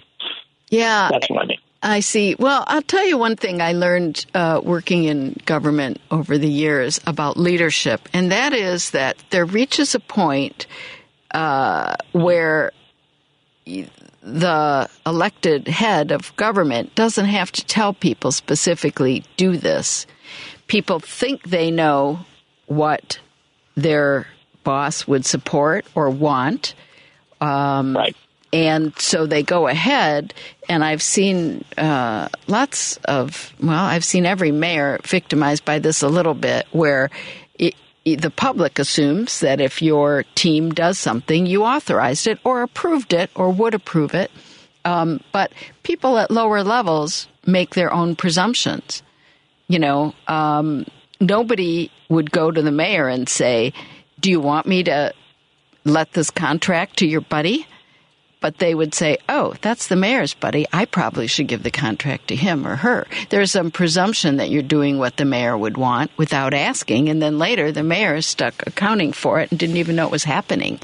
Um, not every time, but it does certainly happen that way often. And in this case, um, charged with uh, passing a bill that they didn't have the votes for. Uh, um, I understand where Ramirez Rosa would be a little desperate, but also, doesn't this fall into that category that Jeanette Taylor is talking about? We're not quite ready to govern. That's the kind of thing you might do in a minority position, but when you're floor leader, it's unbecoming. Or, you know, it's like, um, you know, you think you're Ed Burke and you can behave the way he always did. Of course, caught up with him finally, but uh, you're not, and you don't have quite the expertise to to uh, strong arm people. You literally, you know, in the ways that are transparent. so you do it in the ways that get you into trouble. It, it's a lack of experience, right? Yeah, I think the the, the point of tension here, and and and Mr. Johnson is certainly not the first person in government to ever have to confront this, is that. Uh, is that uh, you need to find the balance if you're a leader between going out and consulting and getting everybody's opinion and giving everybody really a chance to put in their two cents that you figured an end to your conclusion, but then at a certain point, making the decision. and actually doing something. Uh, there's, there's a time for consultation, but then there's a time for the time for action. And figuring out when to do it and how to do it is a, is a real art. It requires some subtlety. Uh, the professional politicians, uh, the real pros, they have it down. I mean, they, two guys meeting the, you know, meeting the bar and, and uh, I'll, uh, uh, scratching your left ear, it's interpreted, oh, I'll vote for this bill if you give me that. And, uh, and, uh, uh, uh, uh wiggling your nose is a, is a, is a sign of approval or disapproval. They, don't, they know the language. They didn't have to put it in words. um, yeah.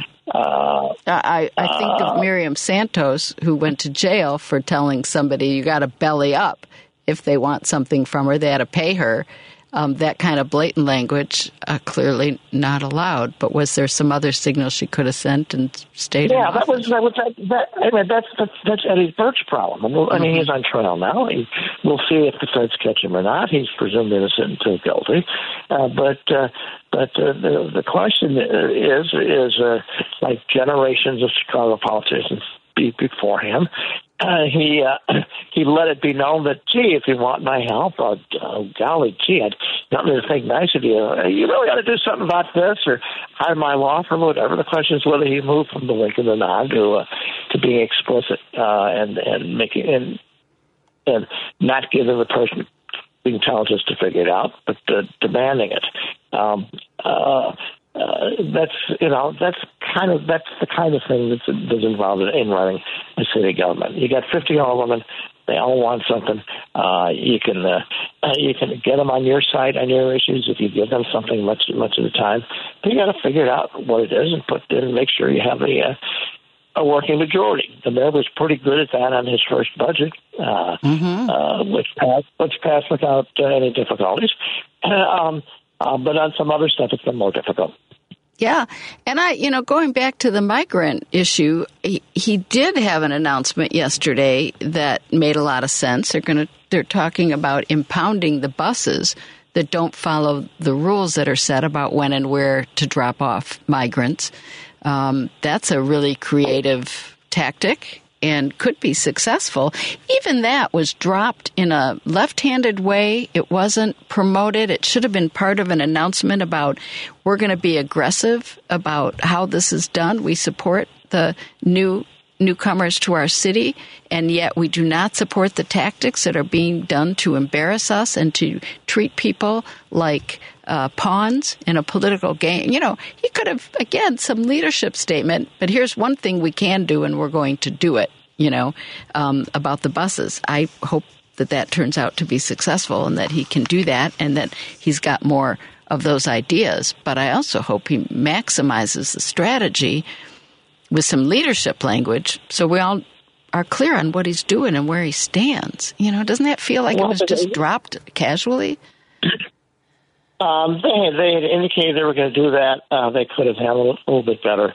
Um, yeah. Uh, that's easy, though. Uh, I think kind of one of the key tests that's coming up is uh, is both the mayor and the governor have uh, have indicated that well they're going to they're not going to start to put some limits on uh, on uh, local generosity. In the city's case, they're only going to let you stay in one of these shelters for 60 days. Uh, uh, in the state's case, uh, the, uh, anybody who came after a certain date is not going to get rent assistance.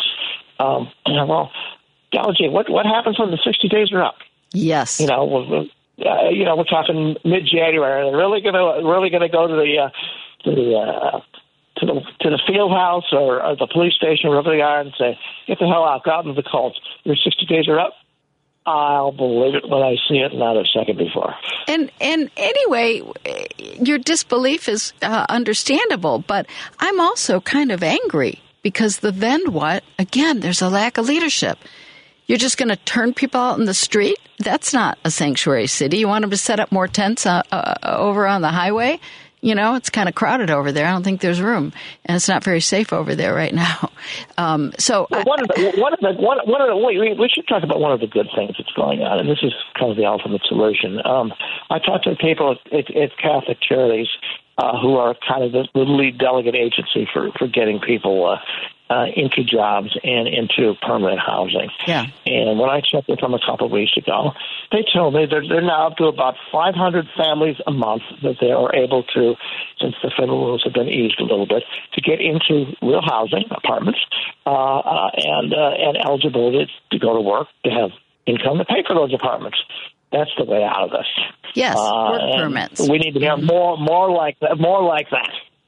Yeah, I think so. Um, we do have a caller who's got another idea that is not a new idea, but one that's been floated around, and we'll see what you think about uh, this idea from Bob, who's calling us from San Jose, California, which also has its share of busloads of migrants. Uh, welcome, Bob. What's what's your idea? Well, I was going to say, in the past few minutes, you've been reading my mind. Impounding the buses is just one piece of it. I would say your mayor, I believe his name is Brandon, should be talking to other mayors across the country and even talking to governors across the country. Because isn't this interstate trafficking of people? Isn't that a federal crime? It seemed to me that, that it is when those people come from Texas and they're being dropped off in Chicago without even warm clothing, and you get 10 buses at a time, that's a major thing. And uh, I would say that, that the drivers need to be arrested as being accomplices, keep the buses as proof that they were doing it, and, and, then, and then follow the money because somebody's financing this. And I, I would say it needs to be a, a coordinated effort, not just Chicago. I mean, Chicago has. I used to live in Chicago. Chicago is a city that I guess referred to as having big shoulders and and being a, a place where people care about each other. Well, yeah, but let's spread it out across the country and let's deal with this attempt to politically embarrass the blue cities. That's what I think it's really about. And, Oh, sure. and, uh, and and I think uh, I, and I think going after the people who, in my mind, are seriously breaking the law by kidnapping those poor people from for the Well, here's the here's here's my here's my reaction to, to to what you're saying, Bob. I think you're part right, uh, uh, but uh, but wrong on some stuff. Uh, uh, to my understanding, none of these people are being kidnapped. None of them are being coerced. What happens is that they're stuck in a miserable shelter down in the border area of Texas. And somebody comes up and says, "Say, we're offering free bus rides to another city. You want to go to New York? You want to go to Chicago for free? Uh, don't you have a cousin up there?" And they get out on their own. That that, that means it's not kidnapping. Uh, maybe it's, it's some kind of inducement, but uh, but uh, making a crime out of that, they can prosecute uh, uh, somebody. Uh, uh, I think would be difficult. Uh, where I do think you're right is that uh, what's happening here and across the country is, is is emblematic of the absolute failure of the federal government to seriously deal with this problem. Yes. The immigration system in this country is broke. Everybody knows it's broke. Uh, the Democrats are right on some stuff, they're wrong on some stuff. Same with the Republicans.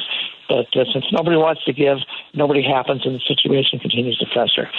You want to solve this ultimately, that's where the solution is. Aren't there some cases, and I'm not doing reporting on this, but I thought I've read some cases where people are not told the truth. They get them to sign uh, a, a document saying, I'm going willingly.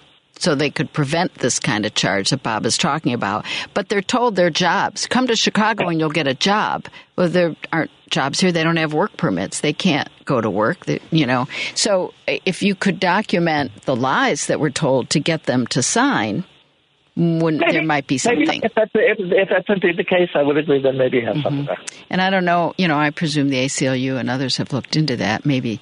But um, that's what I, when I first saw those reports, maybe they're not doing that anymore because they could see the vulnerability of doing so. But um, they speak to them in Spanish and they tell them things that uh, may or may not be true. And if it's not true, they're liable. So um, I think there's a thread there, Bob, but it's a lot of work. And I, I would guess that if there's substance there, there's somebody working on it. I'd certainly be disappointed if, if it was being ignored. I would by- say, I would say, given given what I know of, of having lived in Chicago and what I, what we have out here, there are a lot of a lot of people with warm hearts and, and, and willing to help these poor people who are immigrants. But at the same time, I really believe that they're being mis- misled, if nothing else. You know, is what they're being told. It's probably not in print anywhere, They're just being told that there's a job waiting. And, and then, well, somebody later says, "Well, I never said that," blah blah blah. You know, and they mm-hmm. try to mm-hmm. get out of it. Yeah, but, but if you, but I would, if you infiltrated, a busload of people who all have pretty much the same story of how they were told that there was a job waiting, and there was other things waiting, that uh, maybe you can you can put the pieces together because I do smell something criminal going on here, and I think I think this is a yeah. place where a mayor can get together with other mayors, and I would say with governors too, to to uh, put some pressure on the folks in Washington to deal with this problem. It's not just Chicago's problem. It shouldn't be. That's right. I think I think you, those are good thank points. You for, for, for thank you for bringing this up. It's a, it's a, I think it's a big problem when you have 500 people arrive and no place for them to go. Yeah, it's cruelty. Um, it's extreme cruelty. I, I, want to respond to one other thing you said about follow the money because, Greg, isn't some of this money coming from the taxpayers of Florida? I know I've seen the number and it's not uh, on the tip of my tongue right now. I can't say, but millions of dollars in Florida tax dollars are spent busing people from Texas. I've seen DeSantis say that um, otherwise they'll just come here because Florida is so attractive. I mean, if you're, if you're a new migrant, you'd be crazy to go to Florida right now under that leadership. But that's what he says, and that's the excuse he used to spend tax dollars. And that puzzles me. Why would you let your tax dollars be used for that uh, in a state that has so many needs?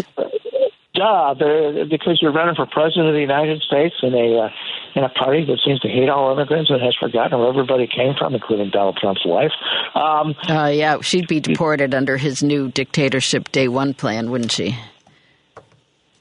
Well, so I, I hear they have I hear they have lovely winters in Sweden, even nicer than ours. no, no, yes, but no. Um, I don't mean why would you? Why would DeSantis do it? I get why he would do it. Why would you, as a Florida taxpayer, not be outraged and fighting against that use of your tax dollars when they have so many problems in that state?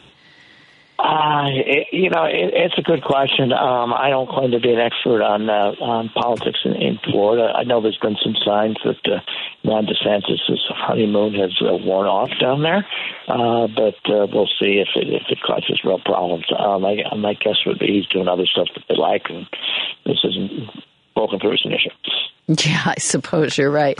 Um, as a side note, I was just entertained by the video clip of his wife sitting next to him a, calling him the governor, because they're not on a first name basis, I guess. Um, and secondly, uh, saying that you didn't have to be an Iowa resident is a tangent. I can't help myself. Saying you didn't have to be an Iowa resident in order to vote in the caucus, and all the moms and yeah, she, grandmoms who yeah. support us here and in the Carolinas ought to go to Iowa, participate. She's retracted it since, but the clip is floating around. Yeah, yeah. She says she says she didn't say that. She says that she said that she was only talking about people participating in the caucus, helping organize the caucus, but not voting in the caucus. That's what she meant. She says she said you don't have to be an Iowa resident to vote. To well, participate. To participate. Well, okay, I see. She, now there you go parsing words is a political skill that apparently indeed she sort of has, but not she's not the best at it. I would say. I, anyway, that's uh, Florida's problem at the moment, um, but I don't think it's going to be a national burden to bear because I don't think he's going to emerge as the nominee on the Republican side. I feel pretty confident with that prediction as well. What do you think about what do you think about J.B. Pritzker eventually on the Democratic side, Marj? Uh, you know, I think he's an exciting candidate, and I, I'm going to say because I've probably said it on this station before, I was not overly enthusiastic. I've had a long-term uh, personal policy that a, wealthy person shouldn't buy a high office, that you don't know their base, you don't know what they stand for. I respected all the community work he had done, but we've just talked at length about the difference between being on the outside and the inside, and I felt that he should um, start somewhere other than governor. But I was wrong. I was majorly wrong because I think he's been an extraordinary governor um, and shown uh, expertise in governing and managing all the different factors that we just talked about with Mayor Johnson certainly apply to state governance as well. Um, and uh, his job is a little easier now with more uh, Democrats in the legislature, but still, he um, has managed constituents, balanced the needs of different constituents in our rather bifurcated state, and done a great job. And he's uh, hewed closely to the progressive ideals that he ran on. And I think he'd be a very interesting candidate for president, although you won't be surprised, my bleeding heart still pines for uh, a woman, a person of color, to run our country, um, to be representative. And I would hope that we could move our party in that direction after Biden's second term. Well, there's two to come to mind. Kamala Harris and uh, and Gretchen Whitmer. Yeah. Um, Whitmer is extraordinary from my home state and a state that, uh, as part of Indivisible Chicago, we worked extensively to help flip and bring more Democrats, bring Democrats into all the key leader positions. And the fact that they were all women is just a little extra joy for me.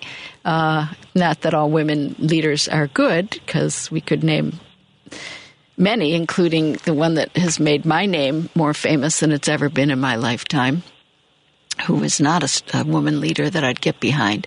Uh, nonetheless, uh, you're right. There's some good candidates out there. Uh, um, Val Demings is someone I've had an eye on for a long time.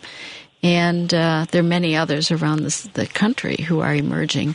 Stacey Abrams, who I fear has been Hillaried and would have a hard time unfairly so.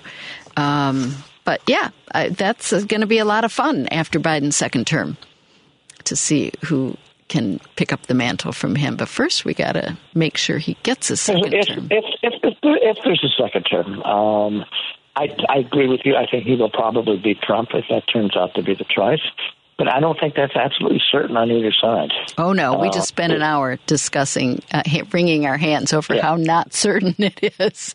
But I am confident that. Yeah, I mean, if, I mean, if, if Trump gets if Trump gets convicted of something, uh, if if the federal trial in Washington on the on the uh, uh, 9/11 stuff uh, goes uh, happens, uh, January 6th stuff rather happens. Um, that could be interesting.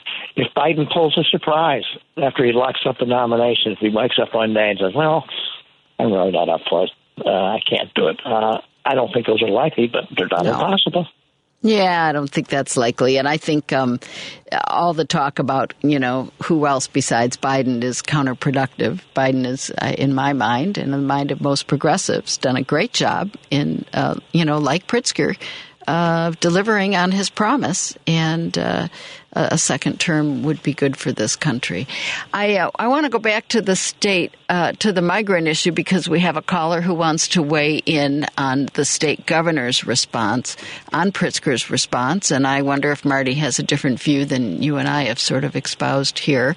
Marty, what are you thinking? Hey there, sure. Well, I mean, I was thinking at, at some at some point there could be a statewide, um, um, a, a, like like a statewide initiative that says if you're bringing migrants anywhere into the state, if you're crossing the state border with migrants on your bus and they do not have X amount of certain supplies, such as like a, a mattress to sleep on, a cell phone with the translator app installed so that they can communicate to people in English and and that they have um, you know that they have a, a weather appropriate clothing and are set up you know for you could dictate what and then and then our state police could be stopping these buses anywhere in Illinois and finding these people if they do not have the supplies that they would need in order to you know, um, be able to survive um, in in a shelter in Chicago. Like, so I, I think that that's one of the things that we could be doing. And I have another thought as well that we should be doing a better job of documenting the stories of these migrants that are coming in that are living at these police shelters. And I mean, I've talked to quite a few of them. I had an initiative where I was handing out airbeds to people because um, through chance I was able to work with some of these um, um, some uh, a group of people at the District Nine police station or at my friend's charity. We asked a group of these people to come on over and help us with the exterior work and just some other things. And um, I led a convoy of about 30 people, and we all walked over and um, did a fantastic job. And wow. we all um, grabbed some of the shoes that we had. But one of the things I was asking them, well, what else do you guys really need? Everyone's like, colchones, colchones. So everyone needed airbags and mattresses, something to sleep on because they were, you know. So I kind of made an initiative collecting airbags and distributing them, and I got to know quite a few. Um, you know, quite a few of the families that were that were staying there, and their stories are all very interesting. You learn about Venezuela, you learn mm-hmm. you know, about some people coming from Colombia, but mostly their economy is completely collapsed, and they're using American dollars as currency, anyways. And it's like a lot of our trade policies that we've enacted, you know, kind of set the stage for you know this migration that we're dealing, you know, that we're experiencing right now, but we go, we spend all of this money trying to fight, you know, a, a migration instead of like investing where we could to, you know, help, you know, you know, help have a more equitable, um, you know, Central America, South America, but yeah. You know, yeah. Well, good for you. Thank you for doing all that. And it's what I said earlier about the the hundreds, if not thousands, of Chicagoans who have shown the heart that we have in this city and really supported migrants. Those are some interesting ideas. Greg, could the state pass a law like that? Would it work? Um, maybe. Uh, it would probably depend on some of the details or whatever. But as a general rule, uh, uh, questions of interstate transportation and commerce are run by the federal government, not local governments, for good reason. Um, uh, I, I, I understand the intent of what your caller suggested, but in some ways, you could argue it's not too different from what's going on in Texas, where a bunch of local jurisdictions have made it illegal, passed bills making it illegal to drive through their town on the way to deliver a woman for an abortion in another state, which they say is an effort to get around Texas law. Uh, do I do I agree with that? No, that's outrageous. But my point is is is it is, a precedent it, though? It, my, my, my point though is that it, well, if it's upheld, it hasn't been upheld yet. Mm-hmm. If you allow every local jurisdiction to impose rules on who can go where uh, uh, and when, um, that is that has a lot of potential uh, complications and not too far down the road. Among them, that uh, it might cut off people who still want to come here despite all the problems we're having in Chicago. I mean, I have to think that some word of the difficulties here has gotten to the migrant population down there, people coming in, uh, but there's they still they still made a value judgment that it's better to go through it and go up to Chicago and, and roll the dice than it is to stay down in Texas. Right. Uh, I'm, I'm not sure. I want to tell them you can't have that chance. Wow. Well, that's a that's a really um, thoughtful response. Uh, not surprising. You've been thoughtful all along, and the hour has whizzed by with your thoughts and a few of mine and a few of our callers. And here we are at the top of the hour. I'm talking with Greg Hinz, the columnist for the Crain's Chicago Business, uh, who also had the scoop a while ago. I've been reminded by Paul here uh, about the Sox. Uh, interested in Nashville. I look forward to more writing about that, even though that's not our topic for today. But just to show you uh, how well sourced Greg Hinz really is in this city. So thanks for joining us, Greg. And uh, we'll be back in a couple of minutes to talk about the parks and the Bears. That's as far as I'm going to go into sports conversation. But uh, Bears and whether they're going to stay on the lakefront or not is a topic we all want to hear about from Friends of the Parks. That's what's going to happen here on WCPT. You're looking at the big picture with Edwin Eisendrath on WCPT 820. Marj Halperin here. I'm tired of making excuses for Ed, who deserves a day off and has one thanks to me. thanks to the bosses who let him off and called me to fill in, if you must know. But that's how it works behind the scenes. Uh, I'm Marj Halperin. I'm happy to be here on a Saturday afternoon with you talking about all the things that are newsworthy. And, and I can't believe we hung up with Greg Hinz without mentioning one of the big things that happened in city politics this week. And that is the new guidelines for public comment at the city council. We almost got there and we talked about the mayor's former floor leader, but have you seen how they're now limiting uh, public comment in a couple of ways. First of all, only one minute, which led to the shameful video of hauling George Blakemore off of the floor while he's yelling about it, he's demanding to be able to speak because he's used to speaking for three minutes. If you don't know George Blakemore, look him up. He's been a, a common speaker at uh, city council, county board, and other public bodies for years. Uh, he's a smart guy. He comes across as sometimes a little unsteady, but he knows what he's talking about, and he had something to say, and they cut him off after one minute. I mean, I I've done a little bit of commercial radio uh, in the in the old uh, old days when, say, FM radio used to have news, and unlike my favorite alma mater, XRT, which would give us lots of minutes, you know, a lot of you'd hear the news on WLS when it was a rock station, you know, you have a one minute story and you couldn't figure out what was going on. One minute is not enough time to say much of anything, but the point is clear. They don't want to hear what we have to say. Makes a mockery of public comment. Three minutes wasn't great, but you can put a lot into three minutes. We hear that on the radio all the time and you can be cogent and clear and get your point across. But one minute is an insult and there's no um, public interaction when you have one minute. But then they also now are making people sign up in advance in order to be in the gallery. It's not enough that you can't be on the main floor gallery anymore as a member of the public, you have to be an invited guest. Now you have to be in the glassed in section in top, up top, where they can't hear you and you can't be heard in the in the debate that's happening on the floor. But now you have to sign up two weeks or uh, up to 48 hours ahead of time, give the name of who's going to be there, and no group can be more than 15 people, so you can't organize a presence at city council that way anymore. And you have to have a valid ID.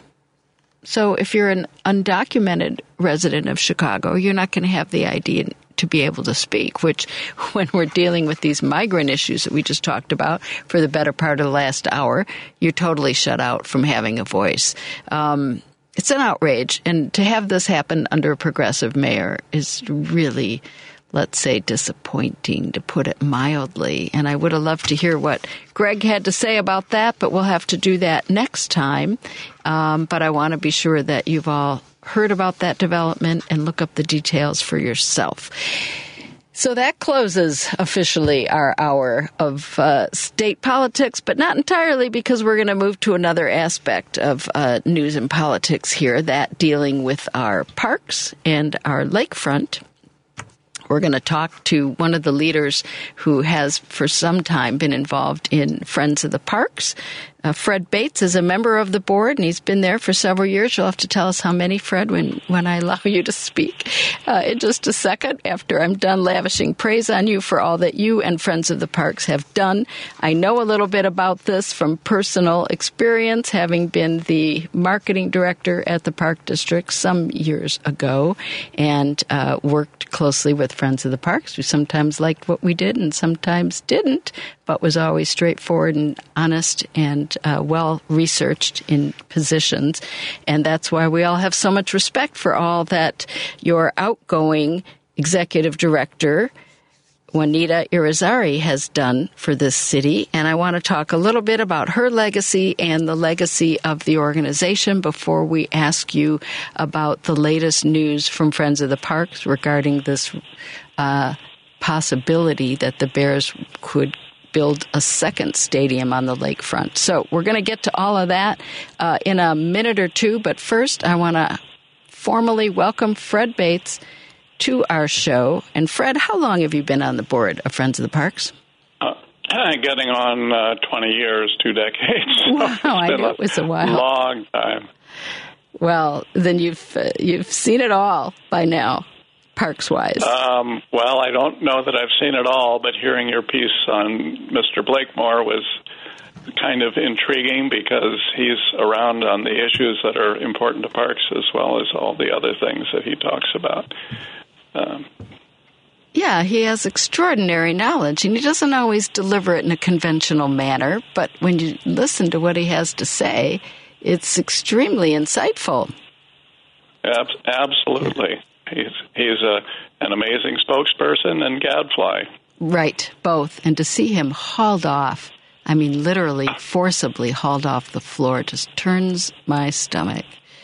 Uh, there's no way to treat someone who deserves, everyone deserves respect when they speak to the council. That was really horrible.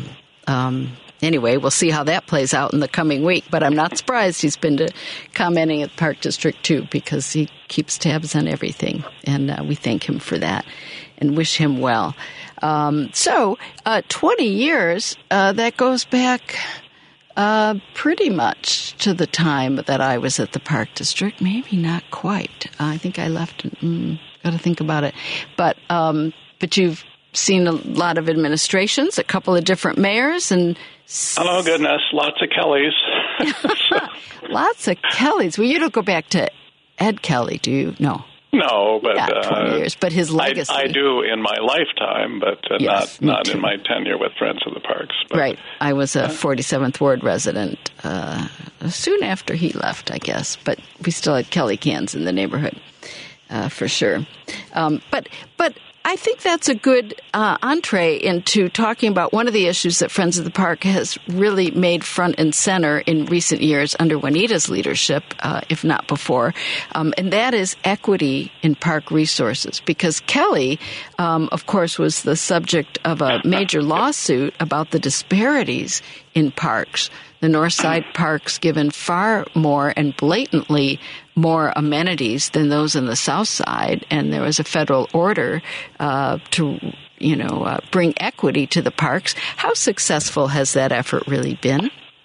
Um, well, it's a kind of a complicated question, but the answer is I'd say it was meaningfully successful over time but it's like all important issues, something that needs to be revisited constantly because there's some human tendency to let things fall back to where they once were, and and we're kind of at that place right now.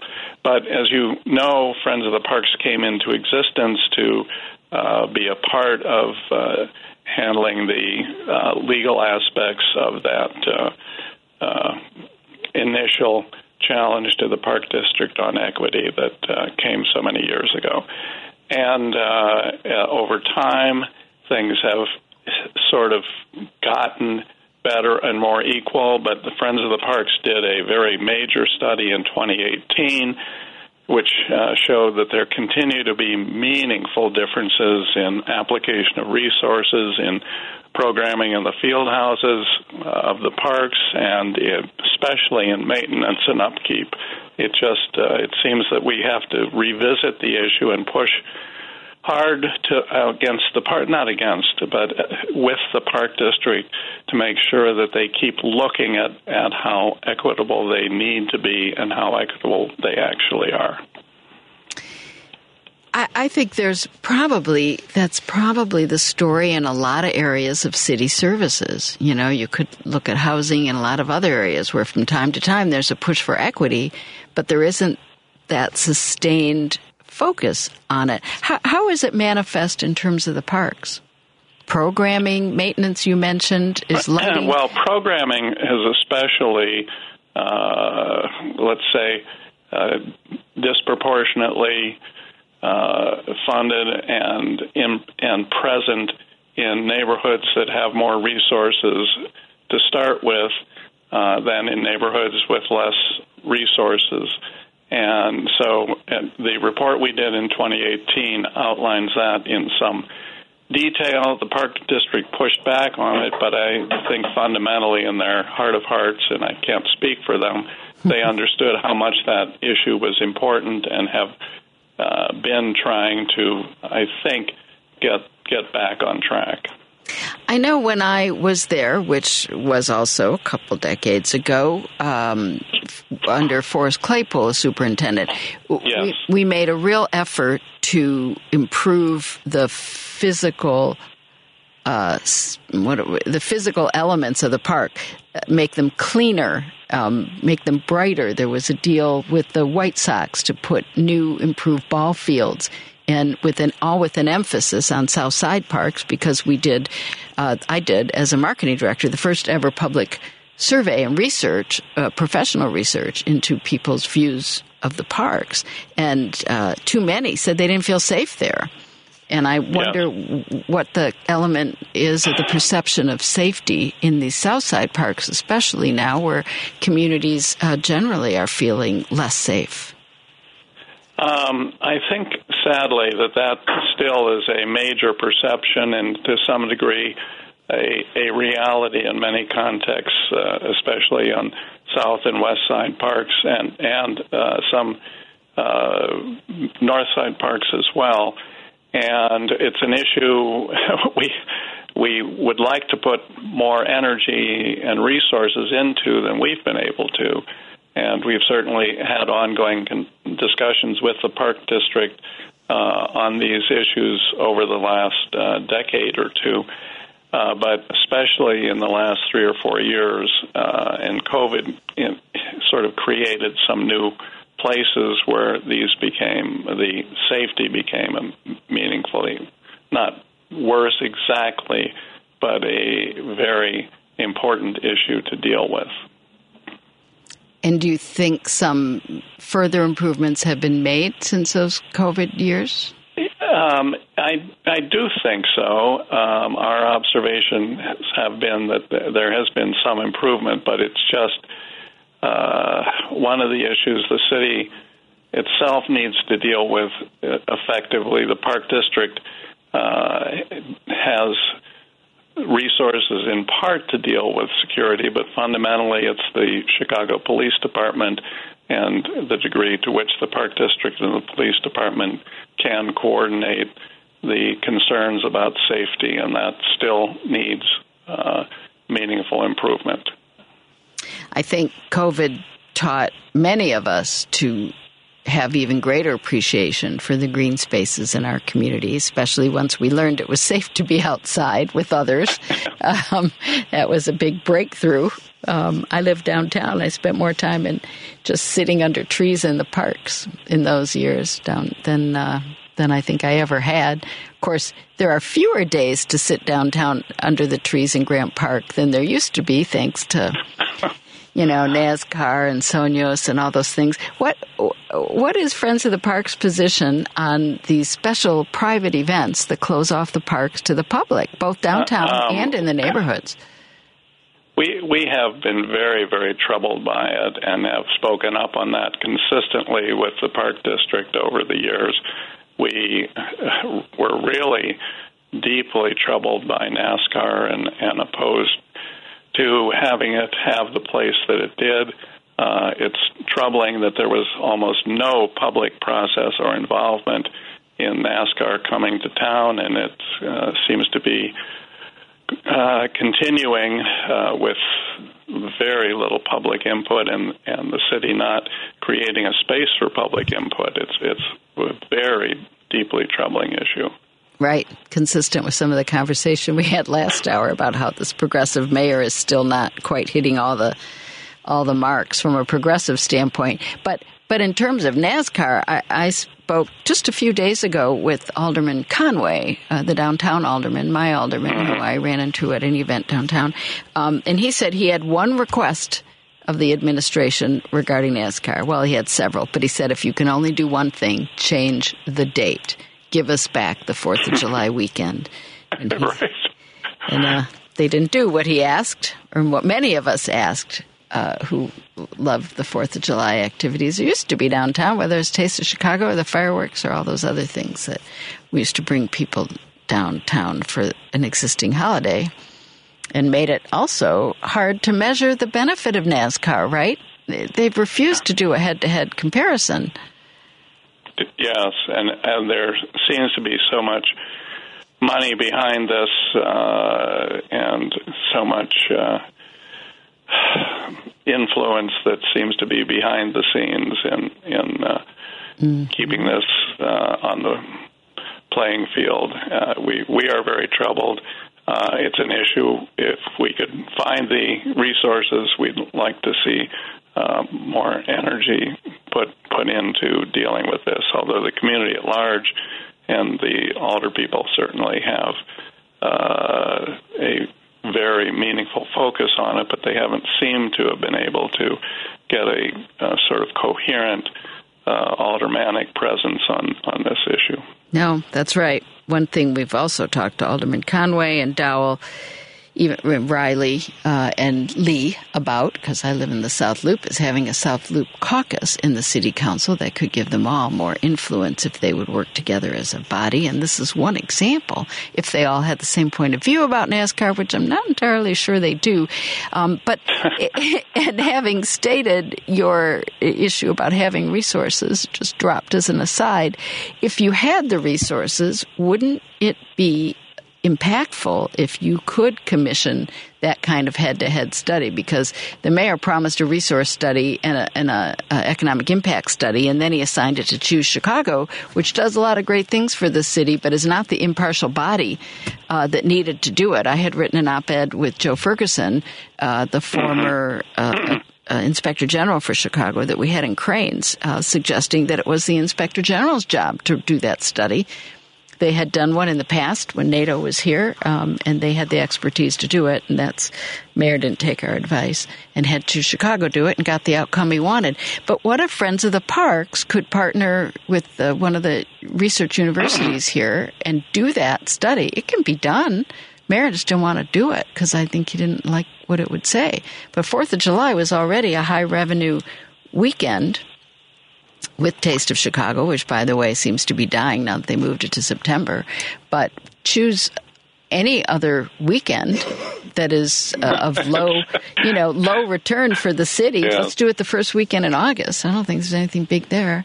I don't know when Sueños is, but I don't think that's when it is. You know, just pick another weekend when we could use the revenue boost and doing it for the money. For my for my part, as someone who supports the progressive agenda of this mayor, if that's what it takes to get more revenue, let's do it. But let's do it in a way that maximizes revenue um, instead of this kind of minimal return for a maximum uh, payout by the residents of the city. Is that something Friends of the Parks could do? Well, I certainly would like to keep that issue on the table for us um, it, it is meaningfully a larger community issue than just a parks issue, and uh, and for that, I think we, uh, if we can see a coalition coming together, I think we'd sort of be uh, quite willing to be involved with that. Hmm. Uh, the coalition needing some others with resources, or just the others right. with the big yeah. voice? Because there's certainly a lot of community groups that would work with you. Yes, I think so. Um, it's it's certainly an important issue and uh, one that needs ongoing attention. Yeah, I hope it's not over. Um, they have six months to renegotiate. There's still time, right? Uh, yes. Uh, so we'll see. Um, we we do have a couple callers who want to talk to us about NASCAR. That's always a hot button. Let's start with Steve from the Gold Coast. What are you thinking about uh, NASCAR in the park, Steve? Uh, yes, well, I want to make, raise a couple of points. And, and yes, I, I do think that there was a time when that weekend was much more substantial in terms of that area. But the reality is that we don't have that July 3rd massive fireworks display. We haven't had it in years. Mm-hmm. And the reality is, after three decades here in Chicago, I know that that weekend and those days surrounding the 4th of July is are, are a time when Chicago is particularly devoid of people. It's the best time to have it. People leave the city. Fourth of July is celebrated in the suburbs and other places, not so much downtown. And especially in that area where we are especially in need of activity and something to draw in people. And that NASCAR event was the sixth most viewed event in five years. Oh, we just lost Steve. Not sure what happened. I think. Well, I think his point about, about it's yeah? Um, I, I, I'm not persuaded, and I happen to have been here for the Fourth of July and was troubled by it. Um, but the sort of popularity of NASCAR uh, is a very real thing, and uh, where Chicago can fit into that perspective is unclear. But I don't think this is the right way to do it.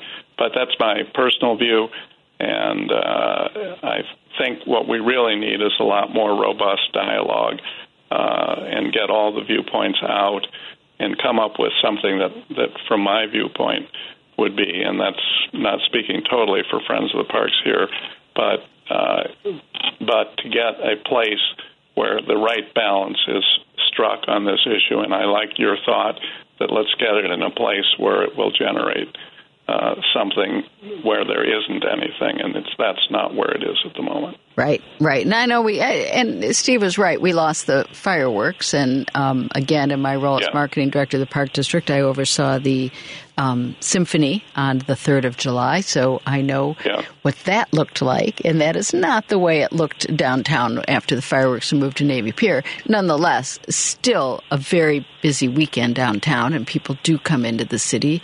Um, and uh, I know it's a big tourist weekend, and all those numbers should be documented by someone. I still think be great if it was you. I, I well, 100% agree with you. well, maybe we'll talk again about that uh, off air sometime. I'm uh, ready and willing to have that conversation anytime. Uh, but yeah, I, I think um, NASCAR was popular. It, that alone doesn't make it worth rolling over for the kind of deal. The city did moderate the deal a little bit, got a little more money from it, but in my mind, still not enough. It's still two dollars a ticket, and it doesn't change even when some of those tickets were upwards of two thousand dollars.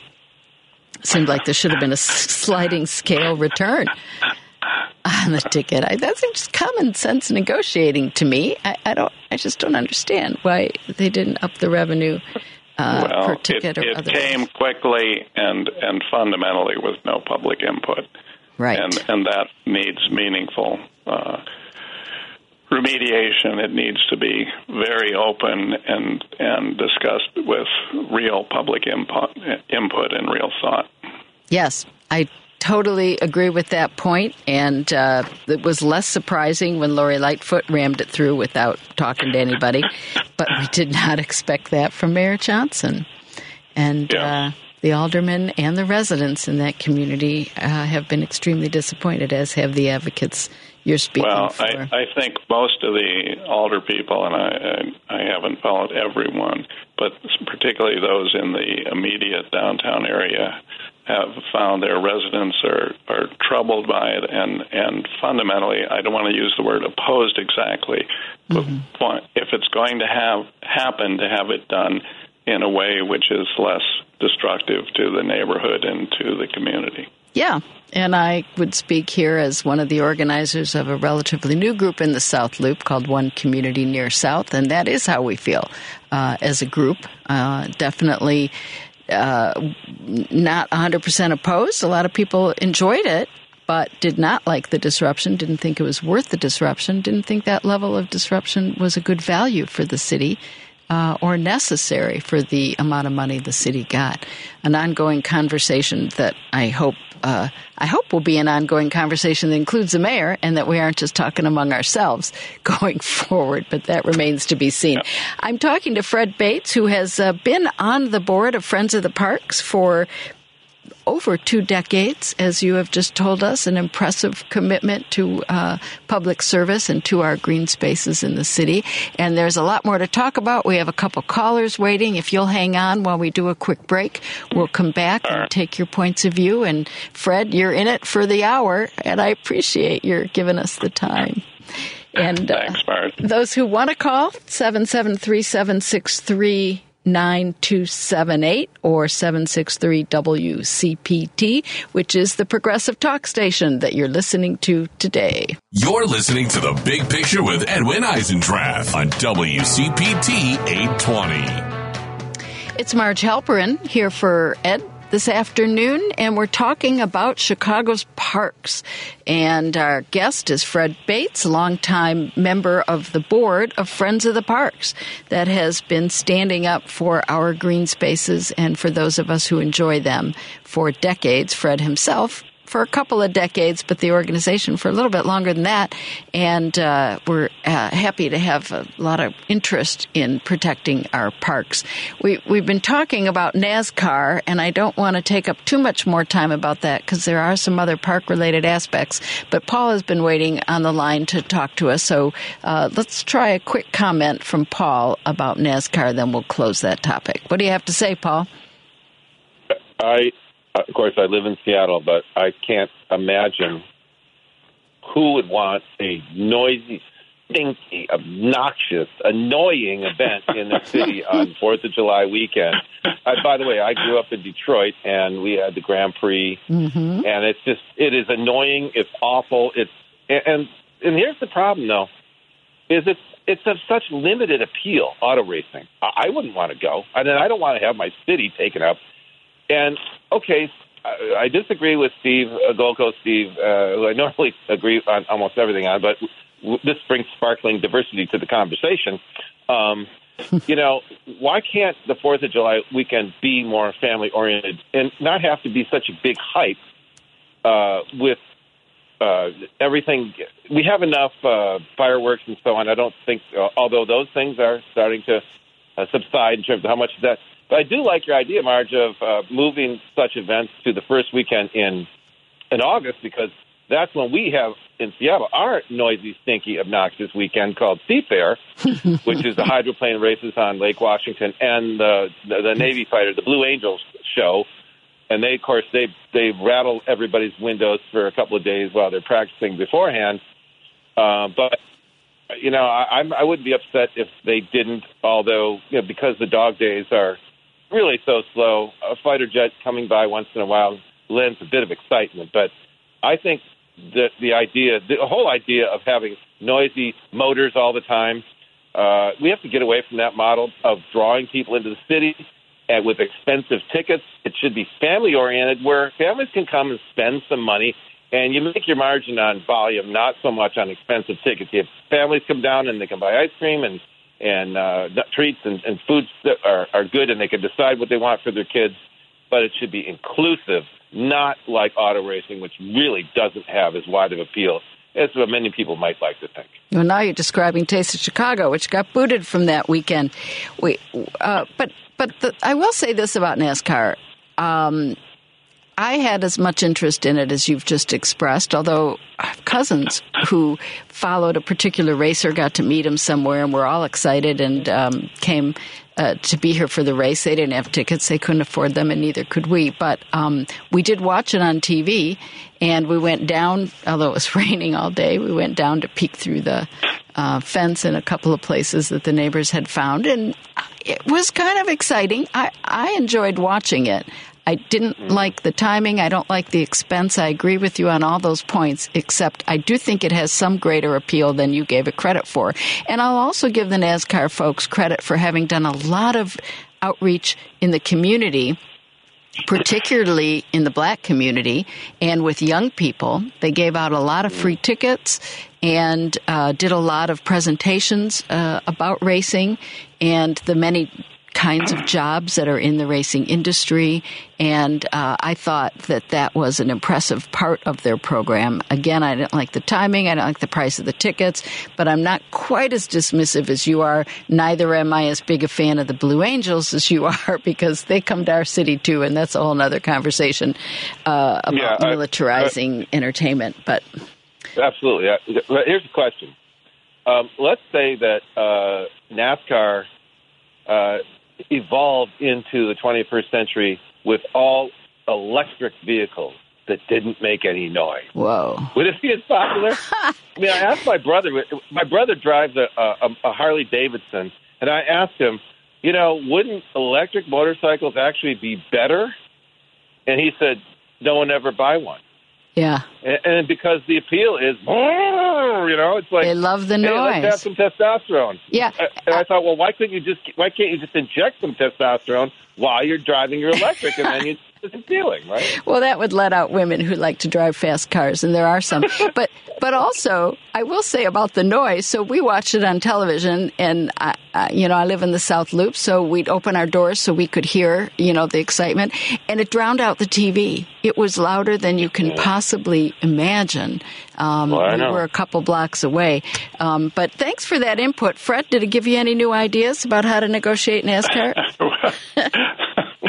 well, uh, I, I'm intrigued to hear the various uh, thoughts about it. Uh, I'm personally troubled by the noise. We Yeah, did have sure. meaningful complications this year with a very intense rain that uh, uh, came close to scuttling the whole thing. And uh, they how they recovered and managed is still in, intriguing to me. But I, I think it's an issue. I, just stay with the thought it didn't have the appropriate public input.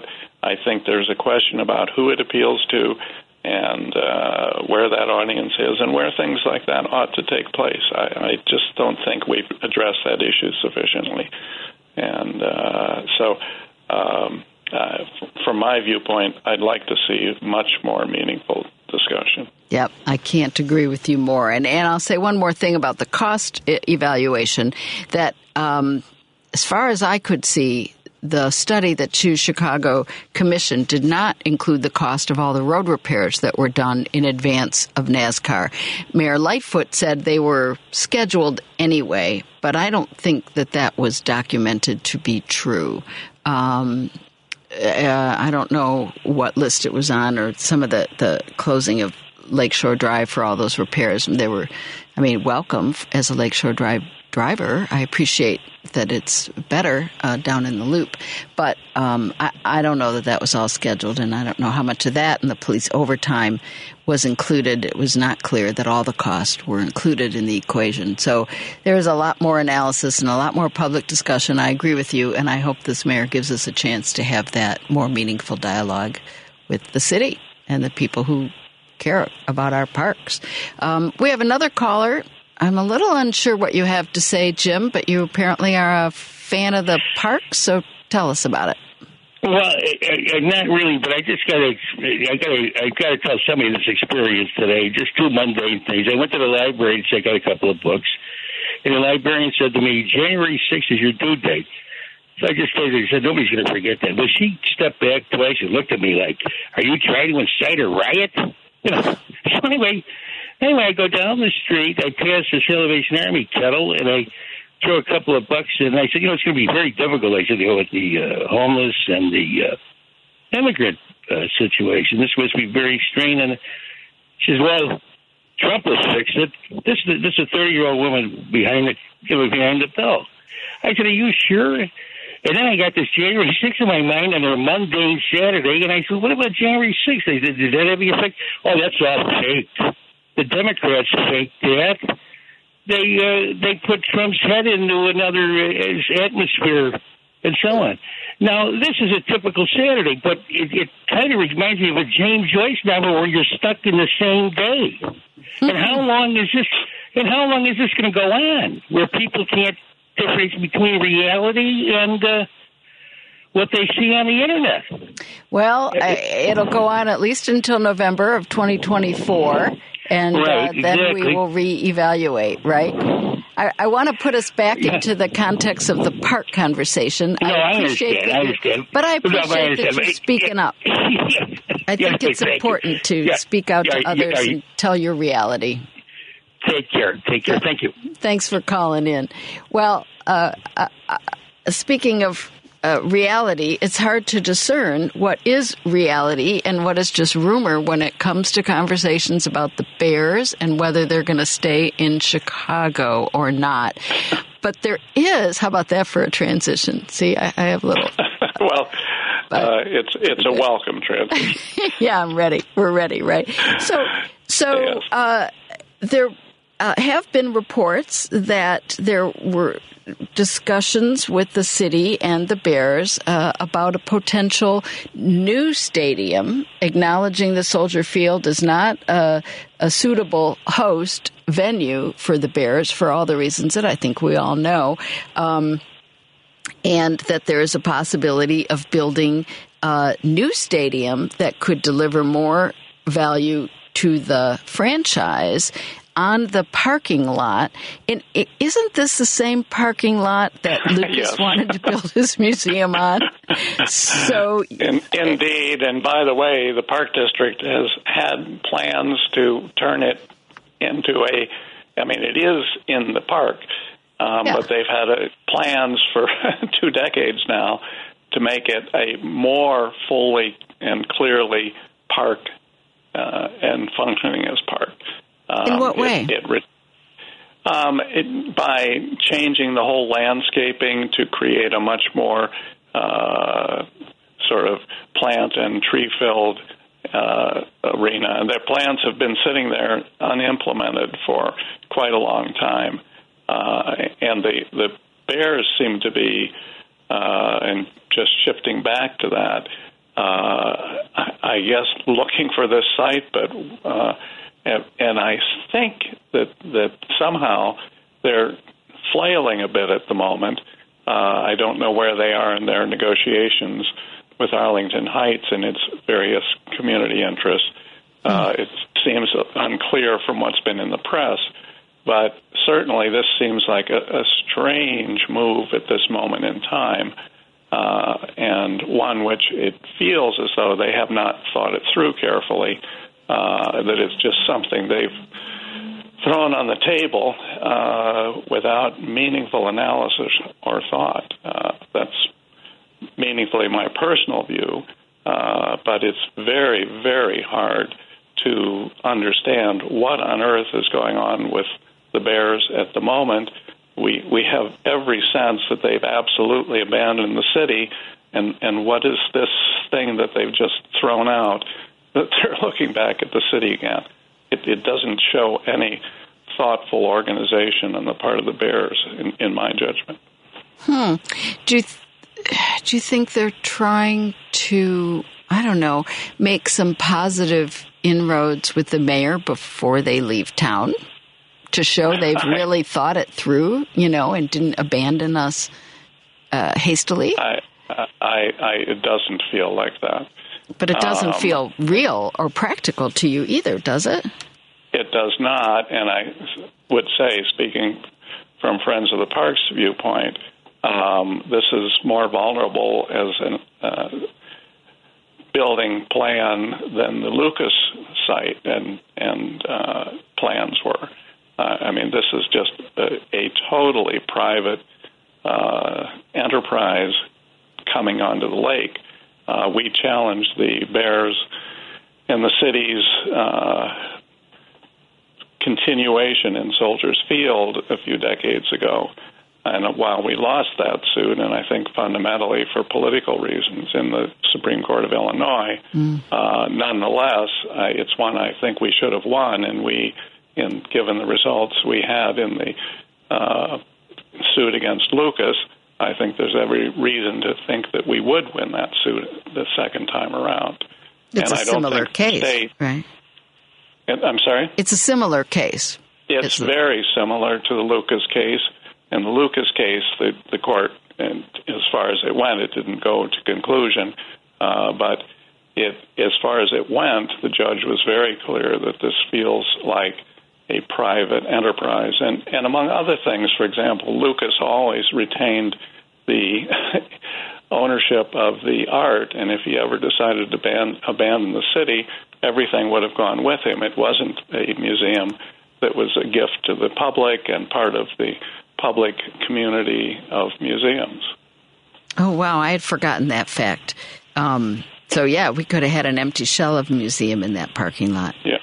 Today. Well, he did. He did have to put up four hundred million dollars to take it down, if that's what he did. But uh, oh, oh, all right. Well, the, that was Uh, looking ahead, I guess. But better we didn't yes, have I'll give the city. I'll give the city uh, meaningful credit for uh, at least thinking about that risk. Yeah, yeah. Well, there you go. But in the case of the Bears, you're right. It's well, we don't know what the deal would be, but we know that one of their objectives is to have more ownership. So um, for that to happen on Park District land is troubling, to say the least.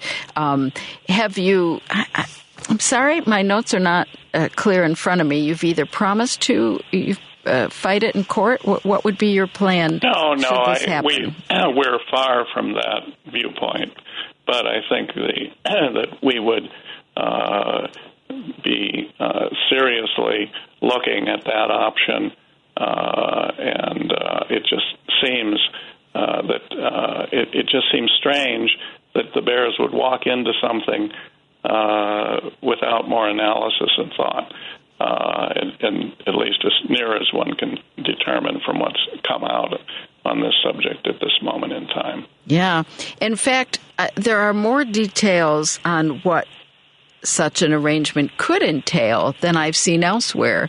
In an op ed that uh, Representative Kam Buckner has in the Tribune that was just released last night, and I expect it in print in the Sunday paper, though I haven't seen okay, it yet. I haven't. I, I'm not aware of that, but Um, take a look. He, he kind of goes through a lot of the ins and outs, potential ins and outs of such a deal.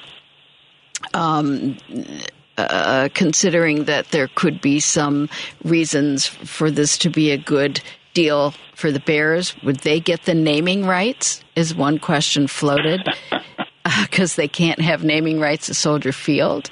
Would that be objectionable to Friends of the Parks if they were given naming rights and Park District property?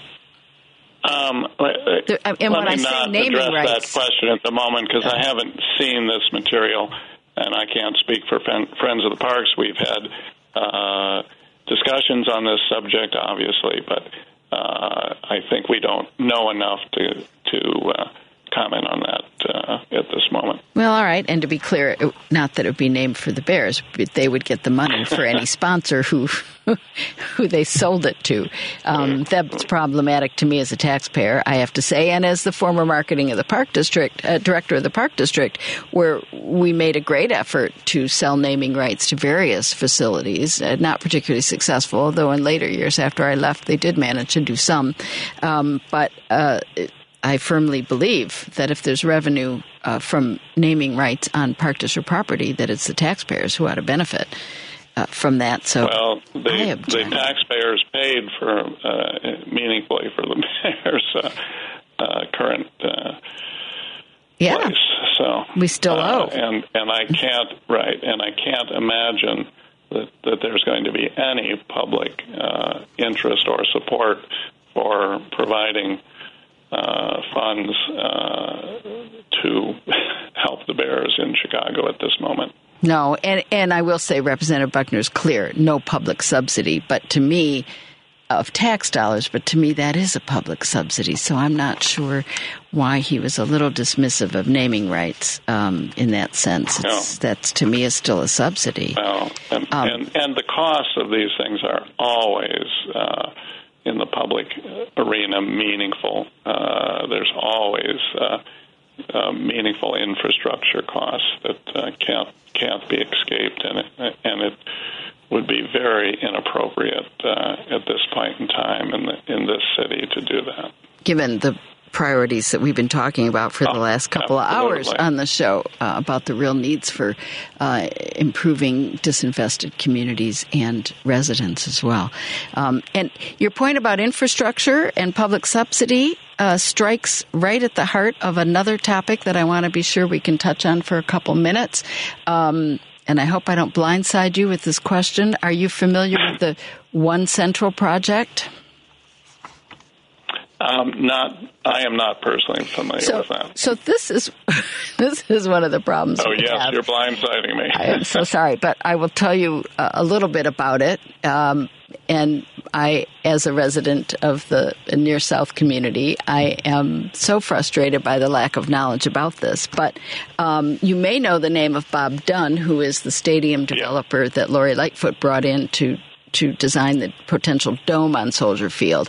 He owns the air rights over the Metro tracks down there between um, McCormick Place and uh, Soldier Field, basically, but across the uh, Lakeshore Drive, and has a massive 32 acre development plan for which he won through the genius of uh, Mike Madigan and uh, John Cullerton in his last session as uh, um, Senate leader.